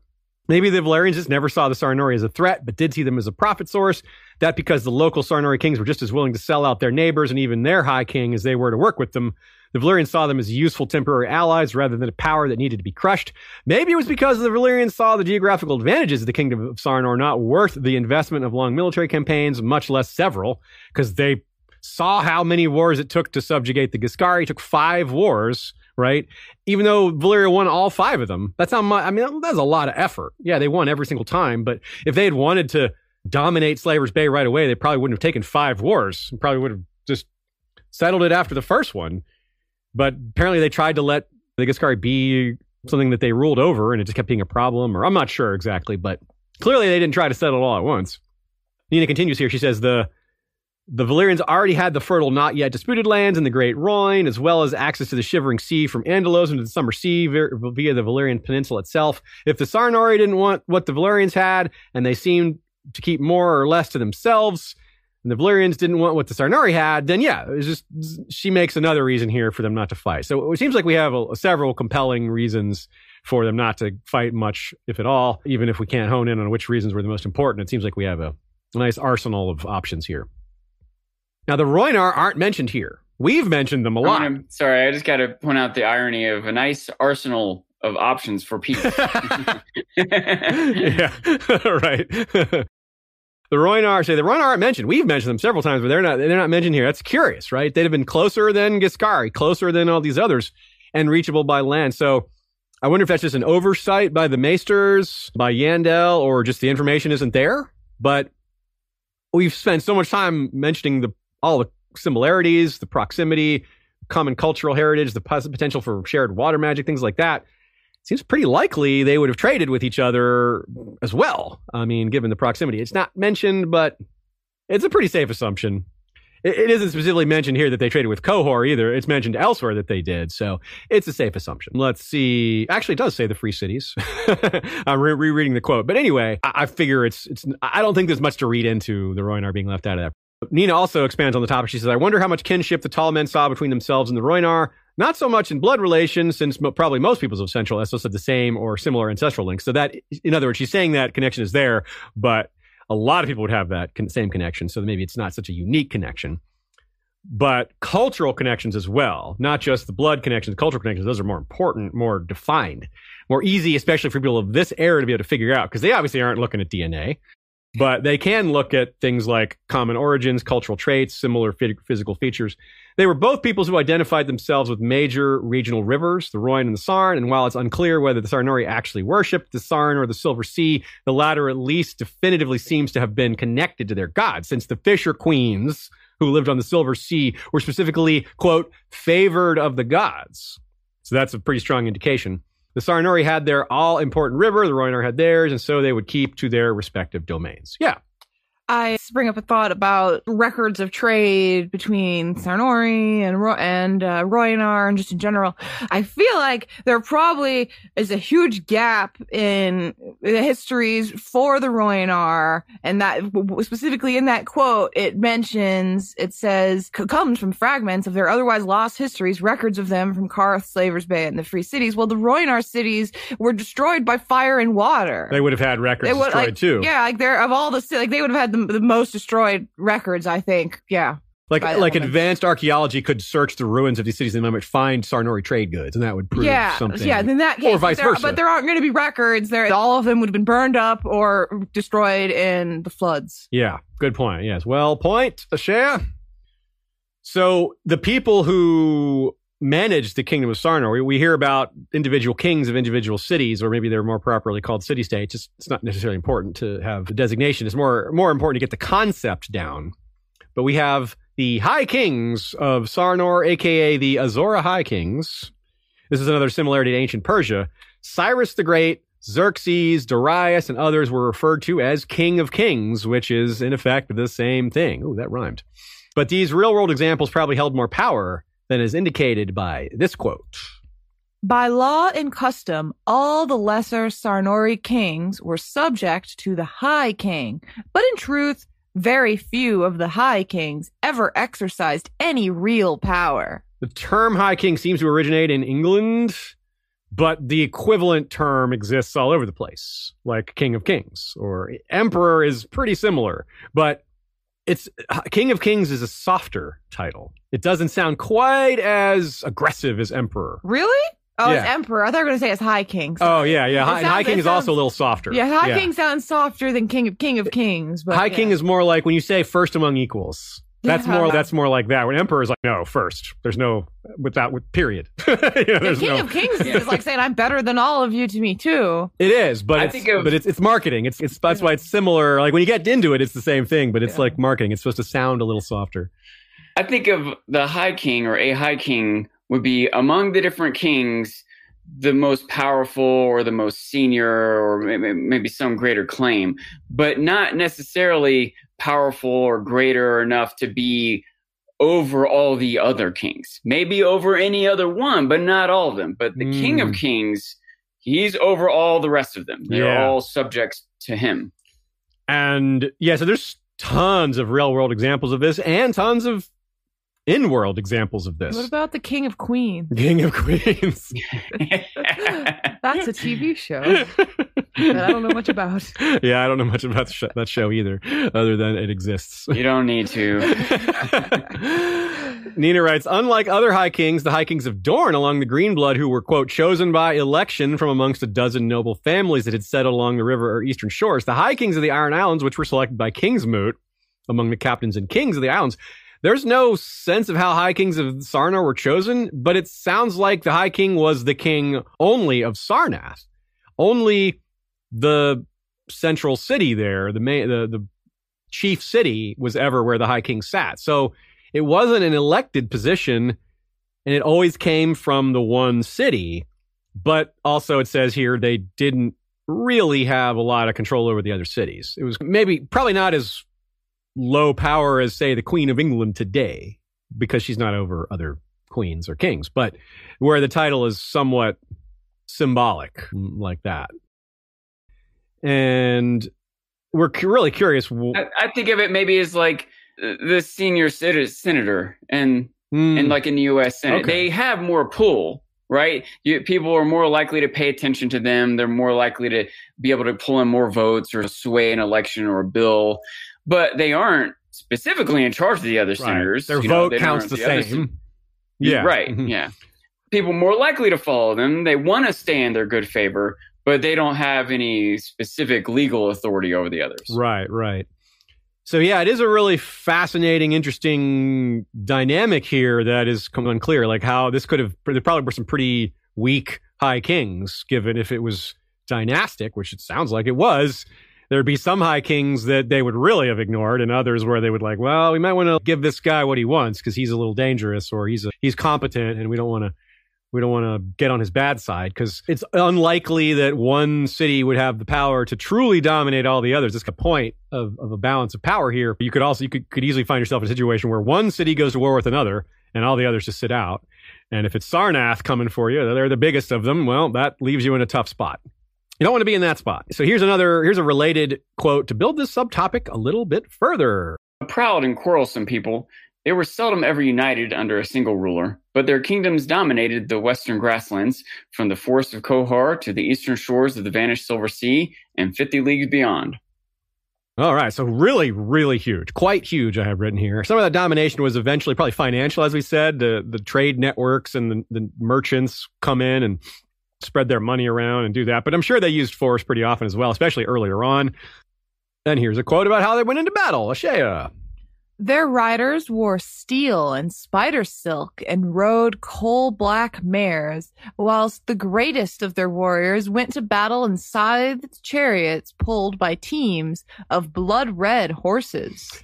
So shout out to TV tropes. I, I did some looking on the t- Oh, site TV tropes for nice. this is what's That's this, one of my favorite sites ever. Just it really helped get me on the in the right direction with some of these comparisons. I had already sussed out Persia for this, and I had sussed out Babylon and India. That was my own, but they TV tropes turned me on to Scythia and the Sarmatians, which was really important here. Mm. And they also note there's a trope here, color dynamic. I forget what it's called. It's like the color hierarchy, which is a common thing where lots of fantasy fictional kingdoms or places choose animals based on color. Like the superior, the red here it says the the blood red horses pulling the chariots.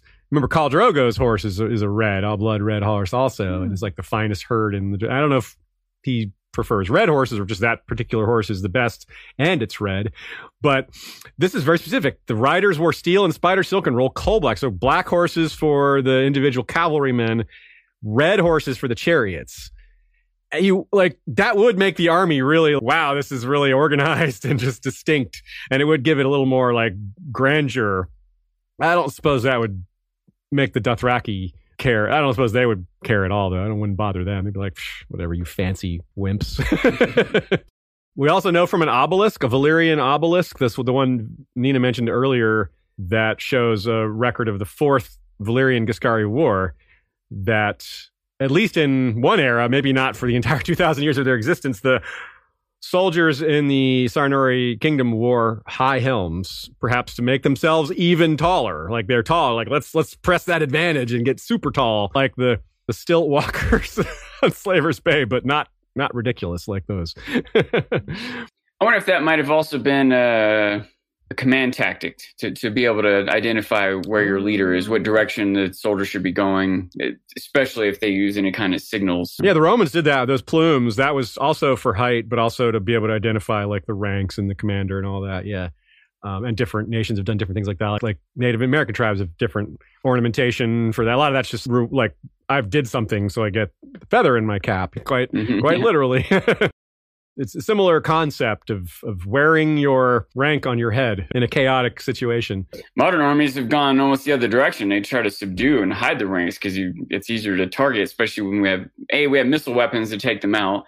And B, we have radios to communicate for a long distance anyway, so we don't want to be like, "Hey, I'm the leader." like it's wor- even worse now with drones, drone spotting, and oh, like there yeah. have been eight Russian generals killed in Ukraine, which is just an in- incredibly high number for modern warfare. So I feel like that's pretty sloppy on the Russians' part too. I don't know. Well, it indicates what I read from our our friend, the urban warfare expert John Spencer, who was on the podcast years ago with Max Brooks talking about some Game of Thrones stuff. He said that it indicates distrust in the lower ranking officers. The generals go there personally because they don't trust the lower ranking officers to get the job done. So they're at the front lines for that reason. Yeah. Anyway, let's get, let's stay out of the real world as much as we can for for modern events like that that are ongoing. We like the real world ancient stuff, but you know, modern stuff, eh, we don't want to get too too into stuff that evokes feelings. We don't want to have feelings about that right now, and that we can be less certain about. We don't have That's the true. proper yeah uh, right. context of history to look at it. You're right. It, this is all ongoing. So s- super ancient warfare, scythes, chariots. None of those are in Ukraine right now, or if the Russians are using those, talk about primitive. No. Scythe chariots were a feature of Persia. So again, a connection to the ancient Persian Empire, the Achaemenids in particular, but probably before them as well. Scythe chariot sounds pretty badass. A chariot going at high speed with big scythes on the wheels. Actually, it's not a very good idea. Early on, people didn't know what to do with them. They were pretty, pretty badass. But eventually, armies knew how to handle them and they became pretty weak. All you got to do is have a battle in a place where chariots can't go very fast or straight or at all, and they're worthless or you just get out of their way. They don't turn well. They're, they're not maneuverable. Yeah, yeah, it's hard to slow down and change directions. And and once they're past you, it's easy to get them from behind. Yeah, so, exactly. Yeah. So one like eventually Alexander's troops when they faced scythe chariots, they were like they knew exactly what to do, and it was a horrible failure for the Persian armies. It was like they were using horses against tanks or something. Like, yeah, we we know exactly how to deal with this. Is, go right ahead, y'all. Send those scythe chariots right at us. I don't. I can't imagine they were that effective against Dothraki either. They were probably crappy against the Dothraki, who were extremely maneuverable yeah. and had arrow like horse archers. That's yeah, that seems like a terrible idea. a lot of times you have an innovation that seems really good, but it's really good as a supplement, not as a main force. Yeah. And if you you can really create an Achilles heel for yourself if something is meant to supplement or is good in unique situations, if that's your entire force, archers are really good, but a combination of archers and cavalry are better. Yes. Cavalry is really good, but a combination of cavalry and infantry are better. Yeah. You know? And it's like archers and infantry are really good. What if you have, you know, both? Yeah. Like, and then Dothraki are, are that. They're, they're light cavalry and archers in one. Pretty, pretty hard and to top. Never mind the logistical cost between those things too, right? Yeah. Archers eventually going to run out of arrows. It takes a lot more material to build chariots and then to feed the horses and so on. And this is, men and women fighting together is part of it here. That's as we said. This is also similar to the Rhoynar. The Rhoynar had uh, warrior women, though in this case, the women had a very specific common role. We don't exactly know, as far as we know, the Rhoynar women just fought alongside the men in the same roles. Here, it seems more specific. They were often the chariot drivers. In ancient Greece, that was a very high status position. Persia as well but still subordinate to whatever noble they were driving the chariot for. Obviously, it, suggests it was usually like a father or wife or daughter. I, I, assume aunts and nieces and cousins got in there sometimes too. Now it's interesting because in ancient Greece, you mentioned Achilles, you said Achilles' heel, and I was like, oh, that reminds me because the Greeks used chariots too, but not to fight. They just used them to get from place to place. Like Achilles in the movie Troy is portrayed as riding his chariot to the battle, but not in the battle. He just it's like a taxi, Uber me to the battlefield. and then he gets off his chariot and then fights on foot, right? So there's a lot of that as well. Even a little debate in a lot of early chariots maybe they were just carts and not chariots. Yeah, they were. Yeah, it may as well just be a cart. Yeah, cardia, chariot is a similar word, right? Same. Nina says the reliance on chariots underlines the Sarnori as a foil and contrast to the Dothraki, where the Dothraki ride horses themselves, relegating only youngest, most infirm to carts. Right. Viserys was the Khal Rhaggat, the cart king, which was a deep insult. So I, I can mm-hmm. imagine the Dothraki not only look down on chariots as a weapon of war, but just in general, as are you cart rider, are you Rhaggat, or whatever that is. Yeah, so just plenty of things for the Dothraki to have contempt for the Sarnori. So yeah, I wonder if they just were stubborn, like it was a noble thing, a part of the noble culture, and they just couldn't get away from their chariots, or maybe the chariots were were gone longer before we're told. Maybe the chariots were out of fashion, but it says they were around in the final battles. So, you know, I guess they just didn't, they never moved past that old style. The fools. I can also imagine it still might have been almost like I was saying, a piece of their military, but not the centerpiece, something that the commanders use yeah. to get back and forth, to, to transfer information, or, or even to carry materials, to carry swords, repair parts, food, water, arrows, etc. Now, the idea that armies don't adjust to modern warfare isn't unrealistic at all. I mean, look at say the French in World War One. War had that that was one of the biggest earth shifting changes was comparing World War One to earlier wars when there wasn't like mechanized infantry and machine guns and things like that. The French just kept sending battalions to be mowed down with their honorable, noble frontline like attitude towards war and they would just get thousands of people slaughtered over and over just kept sending them into the eh, to charging into machine gun fire over and over and over. And it's, it's infuriating to think about. Even yeah. it happened 100 years ago but it's jeez just learn something you know just adjust. This is not working you know but yeah they just anyway. So it's the sarnori just kept using chariots against the dothraki and kept not working. That is realistic as dumb as it sounds. Reason casualties were so high in the Civil War too. Yeah. Like guns got better, but they were just still walking out in the field, just charging like they were shooting. using swords and spears. Yeah, just like mm-hmm. armor doesn't work against those bullets, man. Not well, anyway. So yeah, so in the early days, they subjugated the Cymmeri, the Zoqora, and the Gipps. We said we mentioned them with the Huzhor Amai anecdotes. They they apparently fought with Valyria against the Giscari. That that seems like a opportunism. Is like they knew which side to take. They could see who was going to lose. After the first war went the Valyrians' way, they're like, hmm, they're going to fight them again. Let's help and get a share of the plunder. Oh, you're doing it again. Let's do that again. The third time, the fourth time, some silly. Sarnori cities fought for the Giscari. Like, what? Why would you do that? They lost the first three times. You're like, this is the time they're going to beat the dragons. But some Sarnori cities stayed with the Valyrians. So you got split uh, alliances there, which goes to show the independence level of these cities. Possibly a decline in their decision making, similar to this insistence on chariots, but also it's it's an indication of that greed was ruling them. They weren't thinking about keeping themselves safe or protecting their people. They were just driven by rivalries and pride. And what else explains these bad decisions? To me, it seems you keep it simple with things like this. They're focused on enriching themselves. They're corrupt like the Qartheen people we see that Dany's exposed to. Thousands of years of corruption make them into these wildly exotic versions of of long term corruption. The Palace of a Thousand Rooms was what we have for Sarnor, and in the Qarth there's the whatever the hundred thrones or whatever, and every single dude is sitting on a throne in this one room. It's crazy. it's like, this is what this reminds me of, right? These guys are just so far detached from reality. They've been rich, absurdly rich for so long, for so many generations that they just don't. What they want, they get.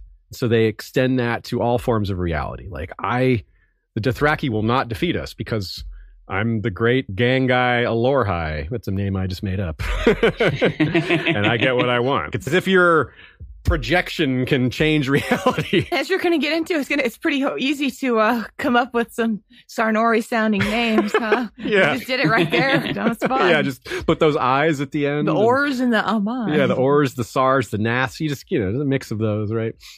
They also fought against Braavos. Apparently that didn't go well. I mean, they fought Braavos at sea, which that almost never goes well. This was early on when Braavos was new and they didn't know what he, people didn't realize how well the Braavosi were at sailing. But the last war fleet the Sarnori ever commissioned was sunk by the Sea Lord of the time. They were fighting over a place called Bitterweed Bay. If you're looking at the map, it's this dip in the continent between the Axe and the Sarn. So it is pretty close to where the Sarnori operate. But yep, they lost. Apparently, it's the site of many battles. Lots of something like the, the World of Ice and Fire says there's like 50,000 ships sank there, or 50,000 dead sailors and 10,000 ships, or something like that. Thousand ships, I think it was. Anyway, thousand is that standard, just big number that could be a lot more.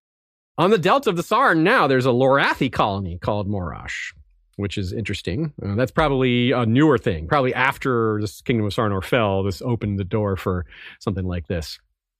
They did fight against the Dothraki before the Dothraki emerged to annihilate them, back when the Dothraki were more contained. This was probably a thing they did to like make themselves look cool. Like a noble Sarner would go fight some Dothraki, come home and be like, I waged war on the Dothraki. I am a, a cool guy. You give me a claim now. But why did we call this the Azor High Kings? Why did I say that? Well, They're high kings. first because I like puns. A high king, they're their high kings. But the naming convention, we don't have a lot of Sarnori names on record, but they all sound like Azor Ahai. Check it out. Huzhor Amai. Every one of them? Every single one of them. Check this out. Huzhor Amai. Mazor Alexi. Okay, that's all. Those are the only Sarnori names we have. all of them sound like Azor Ahai. Those two, which comprises all of them. But they really do. But they really do. Huzhor, Azor, my Ahai. Like Alexi. Alexi. Yeah, that is real similar. What do we make of that? I honestly don't know. I'm kind of what stuck I on take it. of it but- is that is Azor Ahai came from Sarnor. That was where like the Azor Ahai figure came from. And again, to be clear, Aziz and I, and I think Shun maybe feels similarly, there were a lot of figures that were part of the savior of humanity. There wasn't just one Azor Ahai. It was the many-faced Azor Ahai. But one of them was from Sarnor. and was it may have literally had this name. It yes, may it may have have been one that literally actually had this that name. The, he was the eponymous uh, Azor Ahai, but that there there would have been others that, that have been mentioned um, in other episodes. Yeah, like Nefer has whatever the the one guy. Et has Yintar. Yeah, There's just all these Yintar. different yeah, like heroic Yintar figures. isn't the same person as Azor Ahai. Like, we don't think that. Like, that- It's not canon. Like we don't know. It is possible that they are one and the same person. There's one figure that is the same, but probably Yintar worked with Azor Ahai, etc. But this may have been the guy, like the main guy. If there was a main guy, if any of them had the main guy, it was here. It was a, a Sarnori person who emerged, and that would be interesting. That would make that would make Azor Ahai would be a brown skinned person. Yeah. cool, cool. You know what I mean? Like the Rhoynar, like they have their tale about how the long night was stopped and about how all these like the people came together and sang a song that Yeah. stopped it.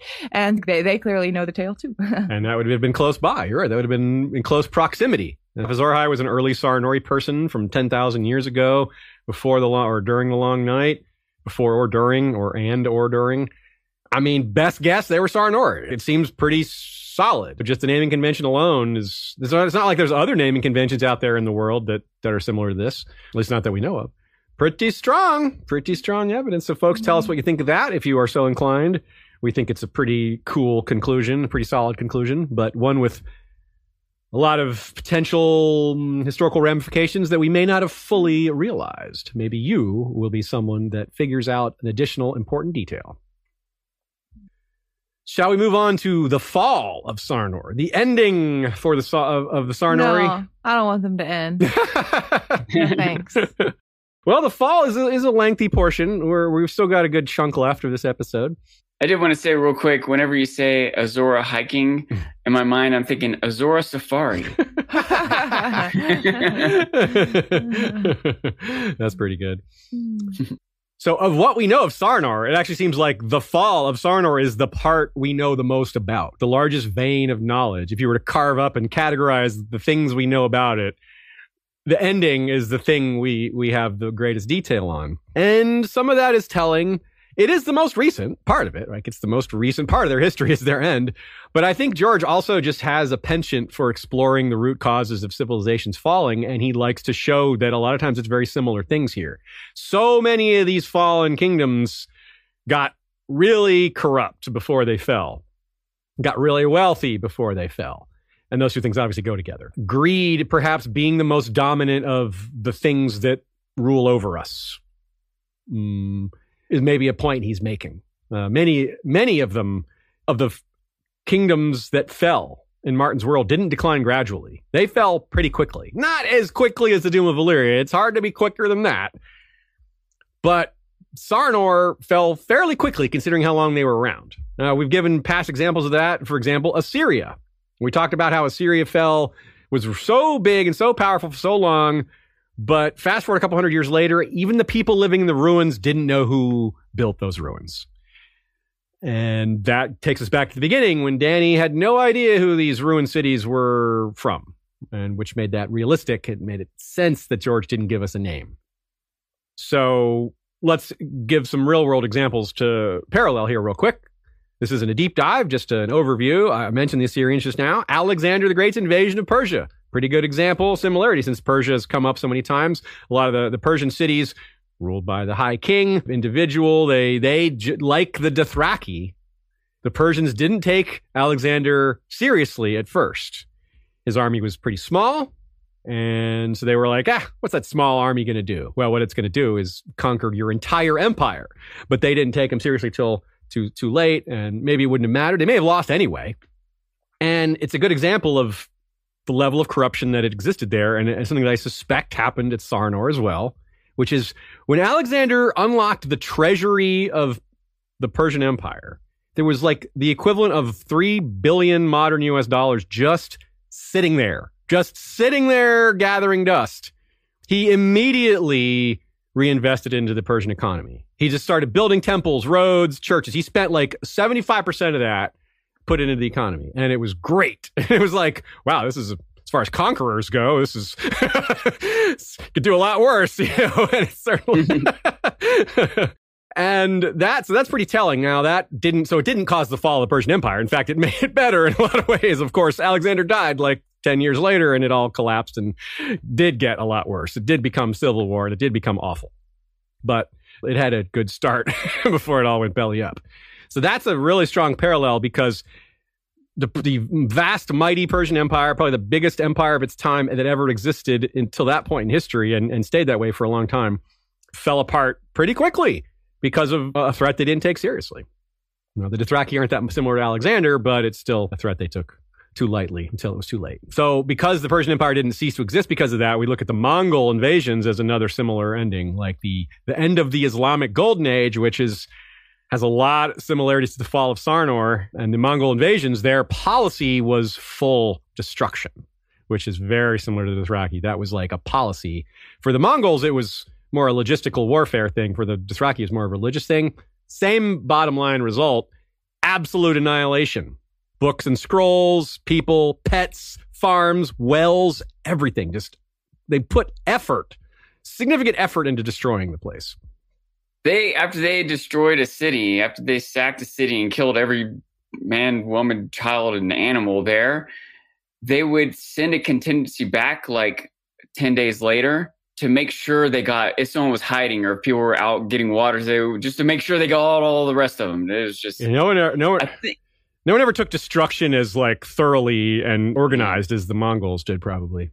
I think eventually, uh, Genghis Khan had advisors that convinced him to not kill everyone because they'd be better off if there were still people to farm the lands. Hmm. That the land they were conquering wasn't as valuable without people to farm it. So eventually, I guess I'll leave enough people alive to, to farm the land. I guess. I guess that makes sense. Uh, but yeah, I guess it makes sense.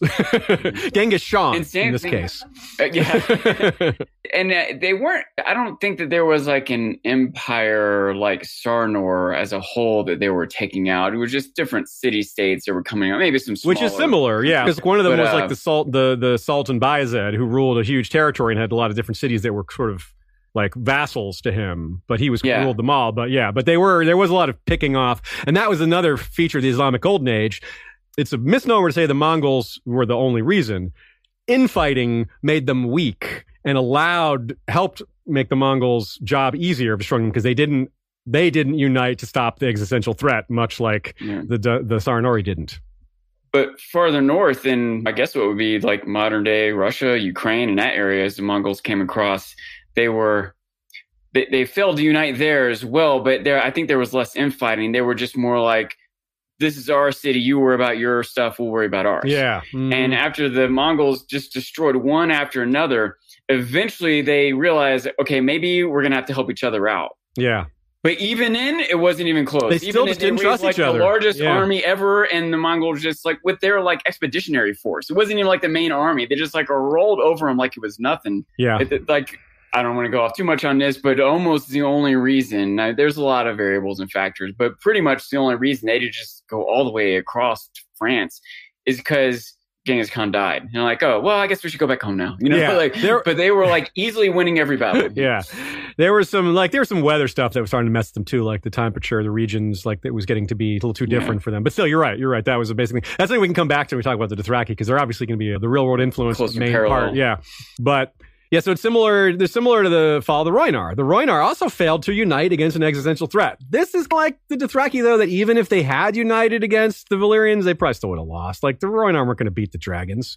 They might have maybe managed a peace where they didn't go head to head. That maybe could have happened, but I don't even know about that. And the the same thing. The Rhoynar took a while to unite. They didn't, this, the various princes didn't trust each other that much. And even when they al- uh, allied, it was still like keeping each other at arm's length. It wasn't full commitment and bad, bad. One bad. thing is there's a difference between winning, losing, and being annihilated. Yeah. And sometimes if you put up enough of a fight that you don't win, but you are making it hard enough on the conqueror that they're willing to negotiate some sort of peace rather than totally annihilate you. And they failed to do that. Yeah, and the, what's what's ironic about the Dothraki, who were very independent, is the Dothraki united against them, and that's ultimately was like, and which is like what Genghis Khan did. He united the tribes, and that made them a huge force.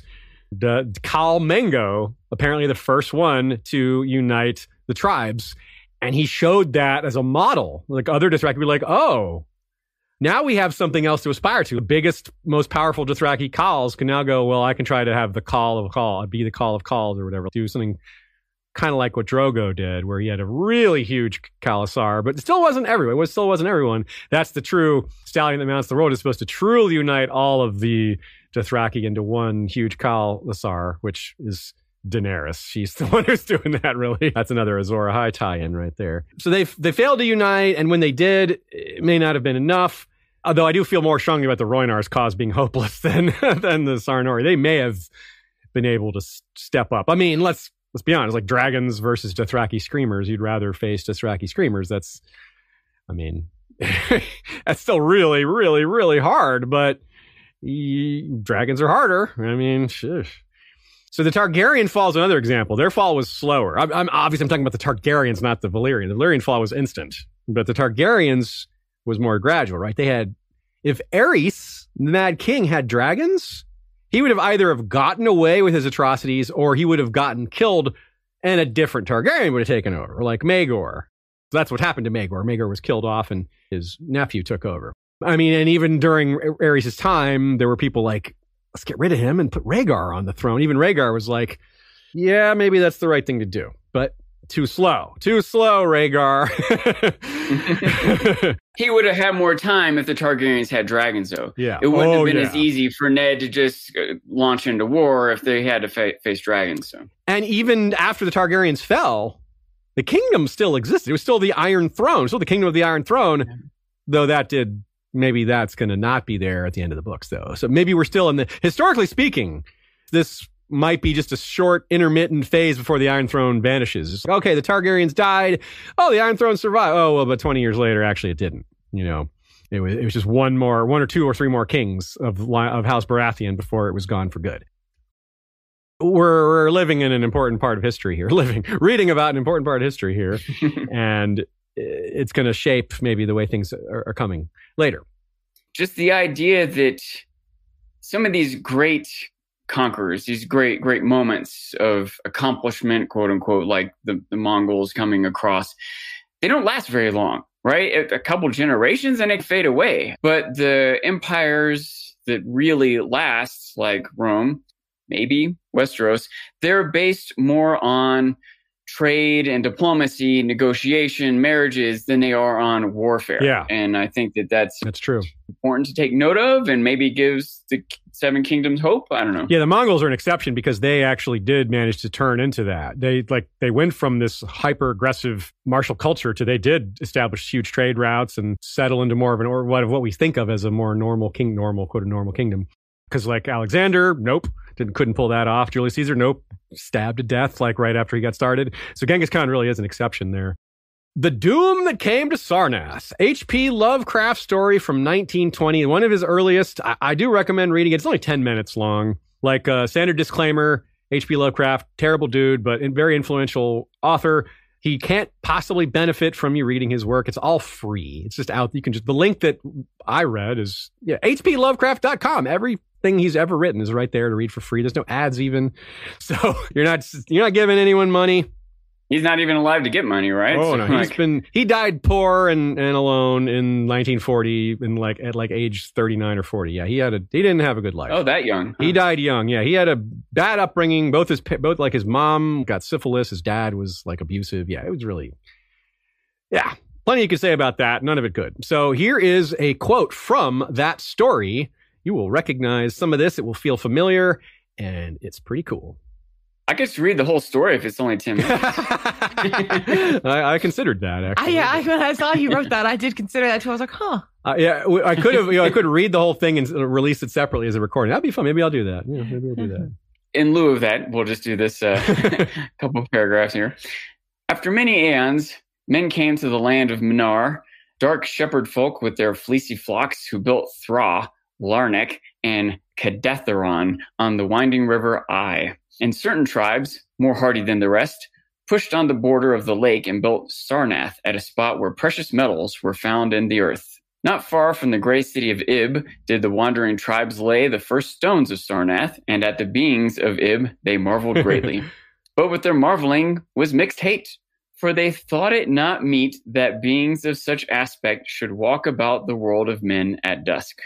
Nor did they like the strange sculptures upon the gray monoliths of Ib, for those sculptures were terrible with great antiquity. A kind of reminder of the ones that Dany was told were from the Shadowlands, sculptures that are just so terrifying. Right. I'm like, what the hell is that? What? Yeah, Ib. Way, we have, yeah, no, we have one familiar thing. I just want to shout out. Thra is named here. I never knew this was a reference to Lovecraft. That's the world in the Dark Crystal. Thra. I didn't know that. Oh, yeah, oh nice. It's not with two A's, but it's got to be a reference. That's pretty specific. Yeah. Thra. Yeah. yeah. Ib and Sarnath, same spellings. That's where George got those names from.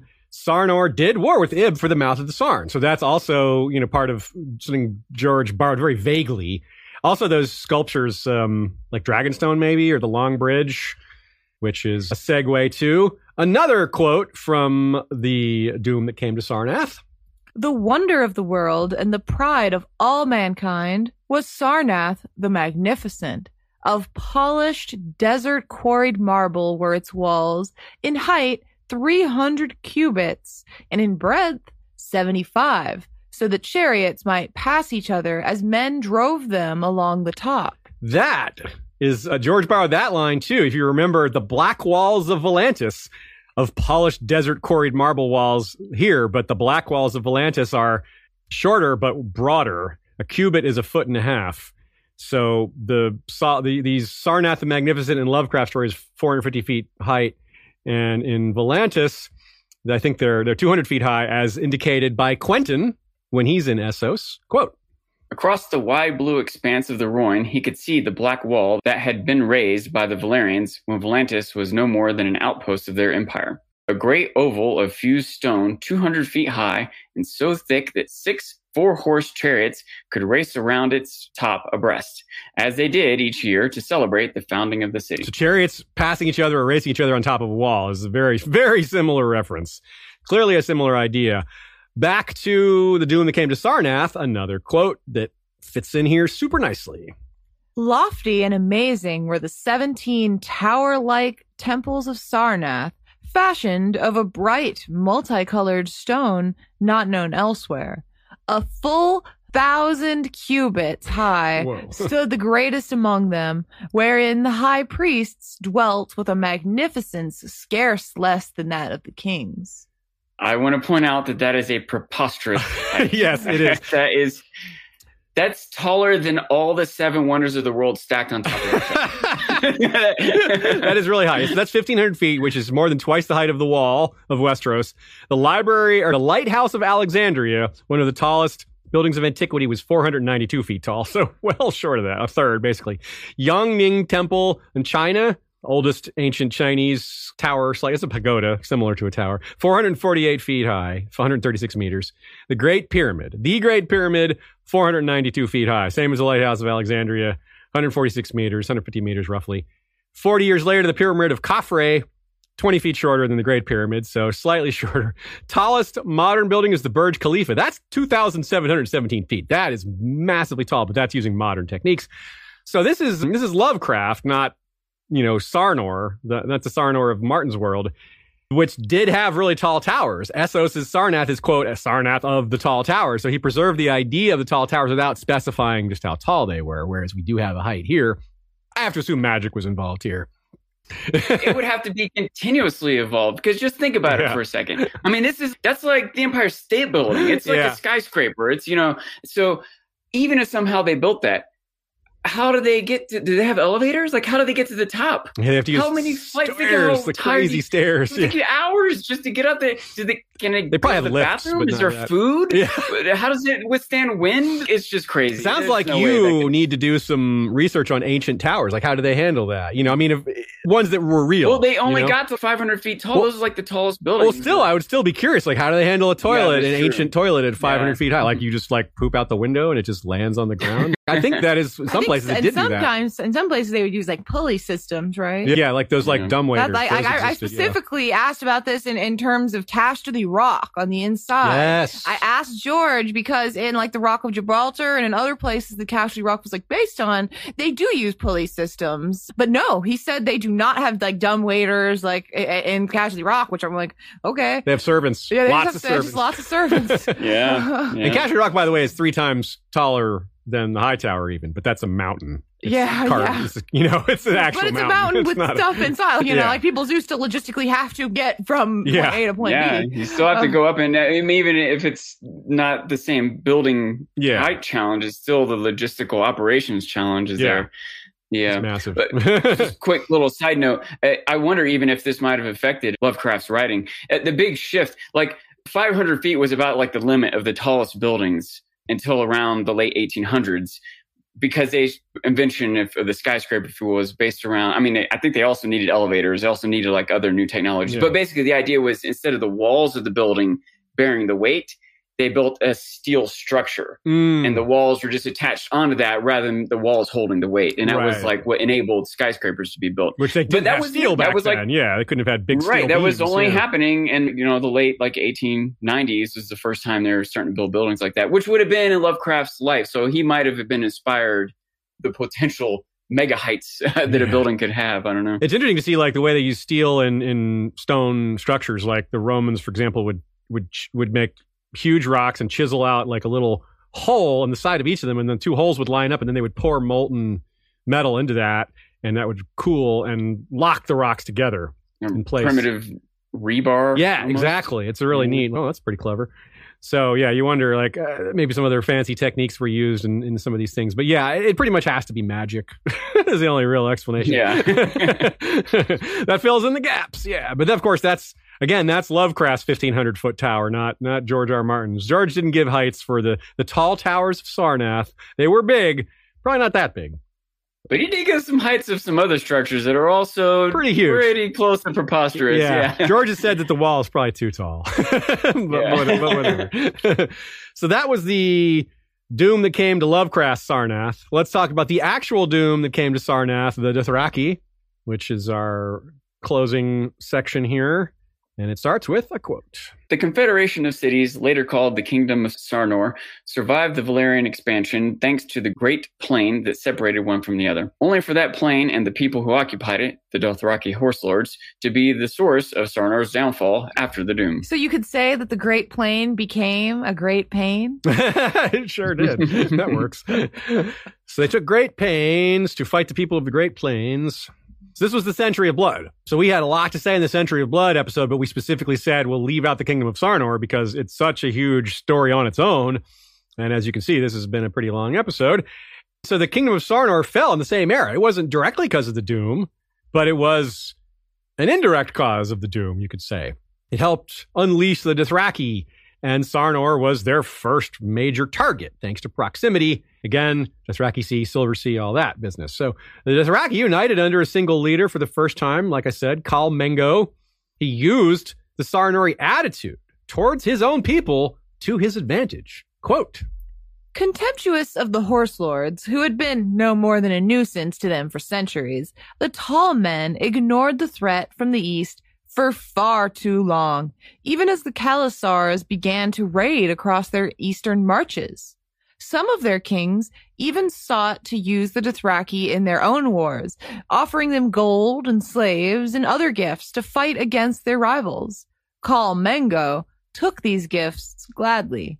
Then took the conquered lands as well, burning fields and farms and towns to return the grasslands to their wild state. Yeah, so that's that's really just dancing with the devil, isn't it? They're they're buying the Dothraki off to go attack their rival Sarnori cities, and the and the, all the while the Dothraki are learning how to fight against the Sarnori, learning all about their lands and their leaders and their territory, and just filing all that away until And accumulating more wealth as the cities True. are bleeding out wealth. True, good point. And that just makes more Dothraki like, ooh, this guy really is. He's a man to follow. Khal Kalmengo's followers would just must have been grand over there because he was the first guy to unite them all. They're like, wow, this guy is really something. Maybe they thought he was a stallion that mounts the world. Maybe that's something we should talk about when we do this Rocky episode. So the cities were picked off one by one, starting with Sathar, the waterfall city. The men were all slain, women and children enslaved. Most of them died on the march to Slaver's Bay, three quarters of them. The World of Ice and Fire says the cities of the Sarn finally realized their peril when an event that truly shows how far gone the leadership of these cities was. Detached from reality, driven by greed, they did this quote. Even then, the kings of Sarnor proved unable to unite. As Sathar burned, the kings of Kasath to the west and Gornath to the north sent forth their armies, not to aid their neighbors, but to lay claim to, the, to a share of the plunder. In their greed for land, Kasath and Gornath even came into conflict with one another and fought a pitched battle three days' ride west of Sathar as plumes of black smoke rose in the eastern sky. So the Dothraki come destroy one of the major Sarnori cities, and the two nearest by Sarnori cities just go fight over the, the ruins. As if, like, ah, this is no big deal. Let's go get some loot. Like, this, this isn't going to be a Too problem. bad for them. Yeah. You know, yeah. so, wow. It's not, it's, it's, again, back to what I said at the beginning, how I introduced this topic. They're not only are they not uniting against an existential threat, which is bad enough, they're fighting each other during it. It's not only are they failing to ally, but they're fighting each other. It sounds a lot like the War of Five Kings with the others looming. Except in at least in that case, the five kings don't know the others are looming. They at least have that Yeah. excuse. in this case, the, like the others, imagine if the others had already destroyed Winterfell or White Harbor, and people are still like, ah, let's let's let's see if we can bring them on our side. You know? By the way, you can imagine Cersei and Euron would be like that. I can. you know? Yes, you're right. I can, in fact, imagine. Maybe, maybe one of those, you know, contenders of the five kings, you know, might do the right thing. Maybe one of them. I don't know. Maybe I don't know. Maybe Stannis. Yeah, maybe. and this is a really important example because the Dothraki are coming to Westeros. How are the High Lords going to react to this? We've talked, we've, we've brought it up many times as well. It won't be good. They won't be react positively to it. They, they're basically the equivalent of the Sarnori kings, the not the High King, but like the individual High Lords, are basically have a similar level of power to Lord Lannister, Lord Baratheon, all these things. Will they continue to fight each other while the Dothraki run free in Dany's name, or will they unite, or will they unite untrustingly and not very effectively, or will they unite and still lose? Because the Dothraki are just too strong, too overwhelming, and they've got a dragon or three helping them. I mean, it doesn't look good for Westeros in that regard. I don't think they're going to beat Daenerys's armies, and it and I don't think they would beat her army even if it was just the Dothraki uh, until they learn how to fight Dothraki. If they have the chance, first chance, the first opportunity, the Dothraki will have the edge going into that. They will have a better battle plan, better preparation. Yeah, more prepared, more understanding of what's going on.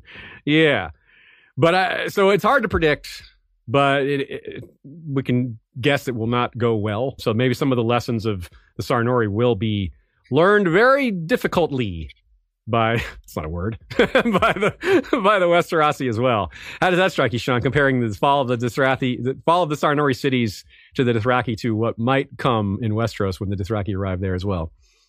I, I don't straight up disagree with you, but I'm not as confident because they gotta they gotta get there first. Yeah, and they're they might not be properly equipped or fed. You might know, too cold. Yeah, who knows? Yeah, the, some areas maybe not. Right, if they're in the reach or you know that's not necessarily. Although, but might be colder if winter's coming. yeah, know, yeah, so, true. Um, yeah, it's easy to look at that battle and- on TV, the battle of the the loot train battle or whatever, and say, "Oh, it's just going to be a slaughter."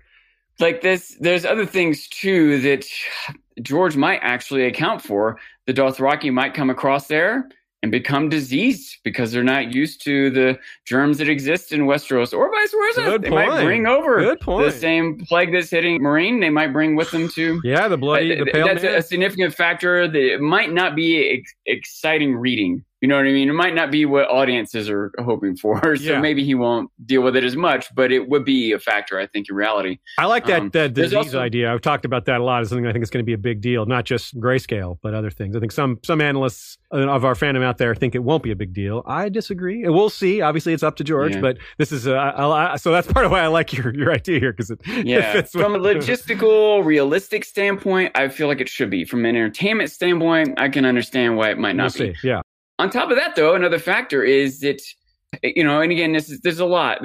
When you're talking about the Dothraki, right? You're talking about scores of thousands of people, and even if they are of a similar culture, there's still going to be a lot of diversity within them. Just the difference in their generations, and think about what it will take, even if they get united behind Dany and earn all the dragons and take up this cause. The fact is, some are going to be more or less excited about crossing an ocean. There's got to be some contingency. They're like, nope, we're just not going to do that. yeah, And then once they do, it might be a life changing event that makes them wholeheartedly the ones that were willing to do it in the first place. And now that they make it across, might be even more committed to Dany than ever. But there's going to be some contingency that's like, a whole new land, we can do what we want over here. And Dany's like, all right, at this time, go to this place and fight these. Like, screw yeah. you, we're Some of them might do here. their own like, thing. Yeah, Hmm. yeah. So they might win those first few battles, maybe even easily, but that might encourage them more to go off and do their own thing, to Mm. become Hmm. more scattered, more difficult co- to control. Oh, these people are easy to I don't know. beat. It depends. Why yeah, do we need the yeah. dragon? I can just defeat them. yeah. Yeah. I could see that. It might be if anything keeps them all in line. It could be just this is a religious this event. This whole thing has religious significance. That they think if they if they truly see her as the stallion that mounts the world, but even there still would be exceptions probably. Yeah, not Yeah. everyone is a devotee of, Yeah. of you know religion, and yeah, yeah. That is the thing I think that and I've expressed so many times that we want out of the winds of winter and a dream of spring is some Dothraki. We want to see this this variety within the Dothraki culture. We want to see some of them struggling with their beliefs, or yeah, all of this culture class. Every, yeah, any of this would be interesting. We won't get a POV, but we will hopefully get more than we've gotten. It'd be nice. to see. Yeah, it's not hard to get more. Yeah. And just imagine the effect that journey will have. Like, just some of them will get seasick if there's a storm, if a ship sinks, yeah. and then they Mm. get there and their population is decimated by some disease. They might start to question Dany. Their That's true. religion, you know, fervor might not last. If they things do lose wrong. a battle in there somewhere, like it, it could fall apart for Dany. I like, I do like it, you start off saying you feel like they have the advantage, and I think I agree with you, but I don't know if they have a clear, obvious, definite advantage the whole way. Yeah, you could see how the advantage would would fall off. Like you, you agree with the initial advantage, but maybe that advantage doesn't hold over the long term. They may Yeah. learn how to fight the Dothraki. I mean, they pl- stop. Yeah, Plus, I mean, a lot of times combat is about knowing the land, and they don't know. they that don't land. know Home the field land. advantage, Like, they yeah. don't know it at all. Very They don't like not even remotely. Some areas like the Dothraki in the Rainwood that. They're not going to be riding their horses around, galloping Yeah, around in the yeah. deep jungles of the rain, near near jungles of the Rainwood, for example. I think we're coming up onto a discussion of this also, but it's uh, probably not exactly in the Dothraki's comfort zone to besiege cities. If the Westerosi just pull behind big walls, Yeah. Charging cavalry doesn't help very much, and restless soldiers in a foreign land might not just hang around. Well, that's why And you so- got the dragon at least. then you bring the dragon Yeah, out. yeah, yeah, and there just is Burn that. the easily, gates so, open yeah, for them. Yeah, give them blow that door down. Pretty much. So continuing with the fall of the the cities, we, we left off here a minute ago with the fall of Sathar, and yeah, so look what happens next. It's not only did they gather and just fight over spoils, Gornath then joins with Khal Mengo. The king of Gornath marries one of Khal Mengo's daughters and assists them in fighting Kasath to destroy Kasath. Like, what are you thinking? That didn't go well. Twelve years later, Gornath fell too. To I forget if it was the same khal or is the next khal to take over Khal Moro, and the Dothraki wife of that king just killed him. It's just like this guy's too weak. She despised him for his weakness and killed him. It's like what he grit said. It's like, what if your husband is abusive and weak or whatever? It's like, well, you kill him in his sleep. This I one may kinda- not have waited for him to be asleep. She may have just walked up and was like, Yeah, I kind of think of Viserys here. Oh You know, just yeah. a, a king, you know, killed for his his weakness by the Dothraki when they presumably had an alliance. making stupid decisions. You're right. Yeah, Alliance with the decisions, Great yeah. parallel. Yeah. Good call. Yeah, I Mhm. like that. And and here's how it proceeded. After yeah, so 12 years after Kasath, Gornath fell, and then here's how it went from there. Hint: not well. Mm. Quote: One by one, the remaining cities of the tall men were overwhelmed and destroyed, leaving only ruins and ashes to mark where their proud towers once stood. For scholars and students of history, the fall of Sallosh by the Silver Shore was especially tragic. For when that city of scholars burned, its great library was not spared and most of the history of the tall men and the peoples who had gone before them were lost for all time. Kyth and Hornoth soon followed, destroyed by rival khals, each of whom sought to outdo the other in savagery. So the Sarnori cities tried to outdo each other in glory and wealth, which made their fall all the greater as the khals tried to outdo, each other in savagery in destroying them. Imagine the literal fall of all those tall towers, for example. Like they were brought down, they collapsed, and think of how big they were and just the spectacle of that. The Dothraki probably really enjoyed it. Uh, try not to think about that with Old Town and Euron again. Keep going back to that. it's like the tower, the Old Town Citadel collapsing or something, or the High Tower collapsing. Like yikes. Uh, we have an example of a tower falling that we've seen. It's not a huge tower, but the Tower of the Hand was brought down by Cersei, and um, that was, you know, maybe a little foreshadowing for other towers. Who knows? You, you mentioned why don't they just stay inside? Why don't they just stay behind their walls? Well, for one thing, it's cowardly. It looks cowardly. Looks bad for warrior culture. They would be like, no, we got to go face the enemy. It's also not as normal as we might think. Pericles did this in the Peloponnesian War. He was like, we can't beat the Spartans on land. We just can't. They're just going to beat us if we fight them face to face. So we're not going to. We're going to, Athens has really tall walls. If they want to go out there and wreck all our farms, let them. We'll go hit them where they're not. We'll go take our ships and hit them where they're not. And it was working for a while, but people got mad at Pericles because they didn't. Some people didn't like it, and then the plague hit Athens, and staying inside was became a really bad idea. Pericles died of the plague, so that didn't it didn't end up working, but it was a workable strategy. It just went belly up because of the plague and other things. Yeah, it may have worked. You're being results oriented because of other factors. Absolutely, it could have might worked. have been sound. Could have worked. yeah. Yeah. The Fabian strategy versus Hannibal was a Romans kept fighting Hannibal, and he kept beating them. So eventually, the Fabian strategy was to not fight him, just to not meet him in the field. It was very controversial. The Romans were like, "What? We always march and face our uh, enemies head on." So for a while, his sub commanders were like, they were so angry. They were like, "Get him! Attack him!" And he's like, "Nope, nope, we're not doing that." And eventually, they started to get in line and follow his lead because they saw that it was working. It's not like he didn't do anything. He was attacking their supply lines. Yes. He was using guerrilla warfare, you know, basically. Hannibal was going around taking cities and flipping them to Carthage. And Fabian would just follow behind him and flip those cities back. Yeah. yeah. and Hannibal's farther away from resupply and support. And so he they wore him down. Yeah. Fabian is not. So they just and it's just a matter of time before Fabian's. In the meantime, the people of the land are suffering. Yes. Right? Their their towns are being destroyed, Farms, farms are being, yeah, destroyed. no, yeah, exactly. But it, it it sucks, but it was the best the best option. yeah, it was like that. in the big it- picture. It, required that patience. It required keeping the impatient people from getting, you know, uprising or whatever.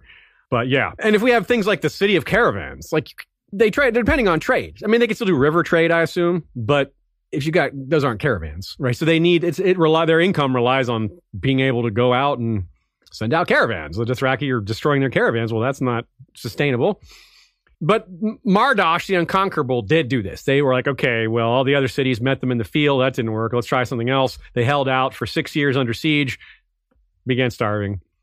They charged out. They killed all their own families, kind of like the Shave Pate says he would do if if Dany's armies are beaten and the slavers are going to take over again. He's like, well, I'll just kill my own family, not let them be enslaved, and then try to kill as many of them before they kill me. And this is what they did. They killed all their own families so they wouldn't be enslaved, and then charged out the gate and just died fighting, killing, trying to take as many Dothraki as they could.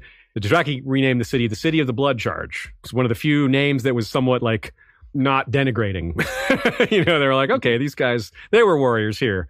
So Morosh did live up to its name, even though they lost. Those guys showed courage. They were still greedy and corrupt, probably like a lot of the other cities, but that was that. Nina writes, compare Dany's forces facing the slaver army A Dance with Dragons and into the Winds of Winter. Barristan counsels Dany to bring battle to her enemies on a field of his own choosing instead of starving during an extended siege. Remember, he's he's in that position, and they're having plague inside the city, so it's it's kind of similar to what we said with Pericles, where maybe it's better to wait, but not if there's plague.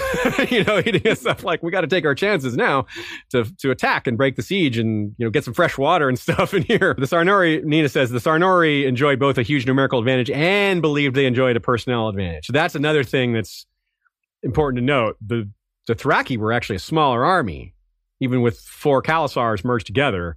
The Sarnori outnumbered them which is again a, a, reminder of the comparison to Persia, where Alexander's army was way smaller than the Persian Empire that he was invading. The armies that he faced sometimes were like five times larger than his.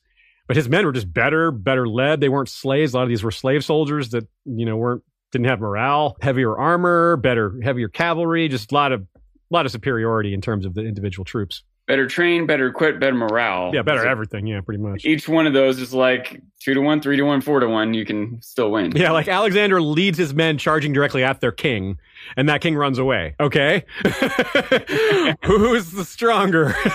you know, like all right, the king ran away. Everybody's like, okay, well, if he's running away, aren't we going to run away too? Well, yes, they all started running away. Like Two hundred thousand of them or something. so the last high king, Mazor Alexi, was like, all right, y'all. Finally, we need to put an end to this. Let's gather a huge army at the capital of Sarnath. Everybody come, meet beneath the walls, and then let's go fight them. And, but again, he's let's fight them out in the field. It was a battle called the Field of Crows. We'll go into greater detail the, uh, about the Field of Crows when we do the Dothraki episode because it was it was their tactics that were more interesting. Basically, Mazor Alexi fell into a trap, the kind of trap that we've seen throughout history so many times. People fall for the feigned route, basically. And Nina says, it reminds me of the legends of Constantine the 11th, who supposedly died during the last fighting during the conquest of Constantinople. Yeah, kind of similar. Mazor Alexi dies himself along with several other kings on the battlefield. The aftermath was predictable. Quote, Bereft of defenders, Sarnath of the Tall Towers fell to Loso the Lame less than a fortnight later. Not even the palace with a thousand rooms was spared when the Khal put the city to the torch. The remaining cities of the grasslands followed one by one as the century of blood drew to its close. And so does our episode. In the end, it can almost be said that the people of Sarnor were destroyed by that which they once were. Their ancestors were not terribly dissimilar to the Dothraki, living in conditions that were similar, similar reverence for nature, horse people, grasslands. Lake is the cradle of their civilization. The Dothraki believe they all come from the, the lake beneath the mother of mountains. Like the first Dothraki came out of the lake riding a horse. By the time that the Dothraki got to the city of Saris, which remember, Sar East, Southwest, they destroyed that as well. But most of the people had fled. They were like, there's no way, there's no hope. They, they just disappeared. They ran away to various places, scattered, which had a similar effect of basically dispersing the culture of the Sarnori so much that there's almost nothing left, which leads to our final quote, one that tells us the state of Sarnor in current times. Only in Saath do men still name themselves Tagaez Fen. Fewer than 20,000 remain, when once the tall men numbered in the millions. Only there are the hundred gods of the kingdom of Sarnor still worshipped, the bronze and marble likenesses that once adorned the streets and temples of the tall men now lean crookedly, overgrown by weeds, along the grassy ways of Vaes Dothrak, the sacred city of the horse lords. Hmm. That's a great outro quote, isn't it? Good job, George. That's some good writing there, George. Some other specific details of the fall of Sarnori cities. Uh, we'll have when we talk about the Dothraki, because of course they were the main target of them. We will do a Dothraki episode soon enough, especially if you join your fellow Westorians in voting for them in the next poll and for whatever other topics you want to see in future episodes of Valar Rereadus. I guess you could say the episode is inevitable. Dothraki episode is inevitable as they are. This Dornish Dame says, and on the other side of the narrow sea, around the same time as Viserys is named Khal Rhaggat, you also have Robert riding south to King's Landing on his horse, cursing Cersei's wheelhouse. Great point. Yeah, he's that damnable wheelhouse. If I have to stop on it one more time, he's so mad. Yeah. That's a fantastic catch. Our trivia question, remember, it was the free folk of the frozen shore ride chariots made primarily from the bones of what animal? Walrus. Walrus. Cuckoo. And some cuckoo. people did get that in the chat. Cool. Um, people guessed seal, Hmm. whales. That for sure was chipmunk. But the first person to get it was uh, Arson Whitebread, who guessed walrus, but also Lynn Neal, Archmaester Emma, Dornish Dame. A bunch of people guessed walrus. Cool. Yeah. I, I, I figure, I think some of the questions maybe been a notch too hard. I tried to make it slightly easier. It's still a tough question. That's a tough one, but um, trying to find my way, you know. I'm glad no one guessed cat. By the way, Oh. yeah, me too. I'm glad that as well. So we mentioned our When Giants Roamed episode, and we mentioned our Nymeria series somewhat indirectly by talking about the Rhoynar quite a bit. But the Nymeria, especially the first Nymeria episode, is all about the cities of the Rhoyne, the, the lead up to them leaving Mother Rhoyne. That is the name of the episode. So I recommend that one as well for related topics.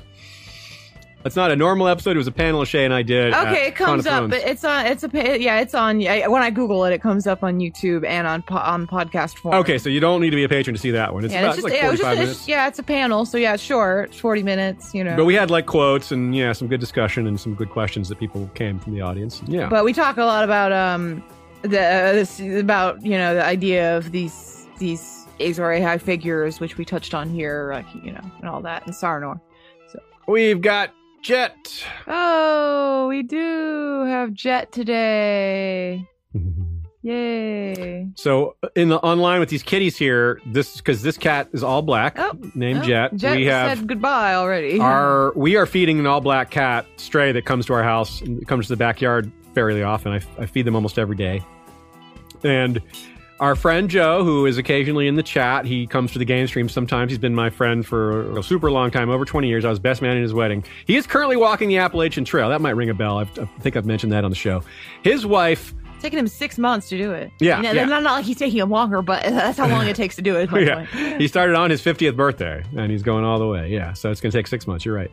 So that was that was March 15th. So it's, it's he's a month in now, and it's cool. So his wife took in a stray cat while he's been gone, and the cat was pregnant. And the cat has had three kittens very recently, and one of them is all black, one of them is is like gray brown, and one of them is a tuxedo cat. And I'm excited to see their journey. She's documenting it really well, like with their weights and everything. So maybe I'll share that with you all as well every once in a while how those little three kittens are doing. she must have had him very recently in the past week, right? Yes, their eyes just opened two days Yeah. ago. Yeah. she came home. It was amazing. She came home and they were had been born, and the mother had cleaned them all up and everything. It was like all the mess was gone and everything was just like she came home and there's three kittens just nursing, like all cleaned up. It was, oh wow, good job, mom.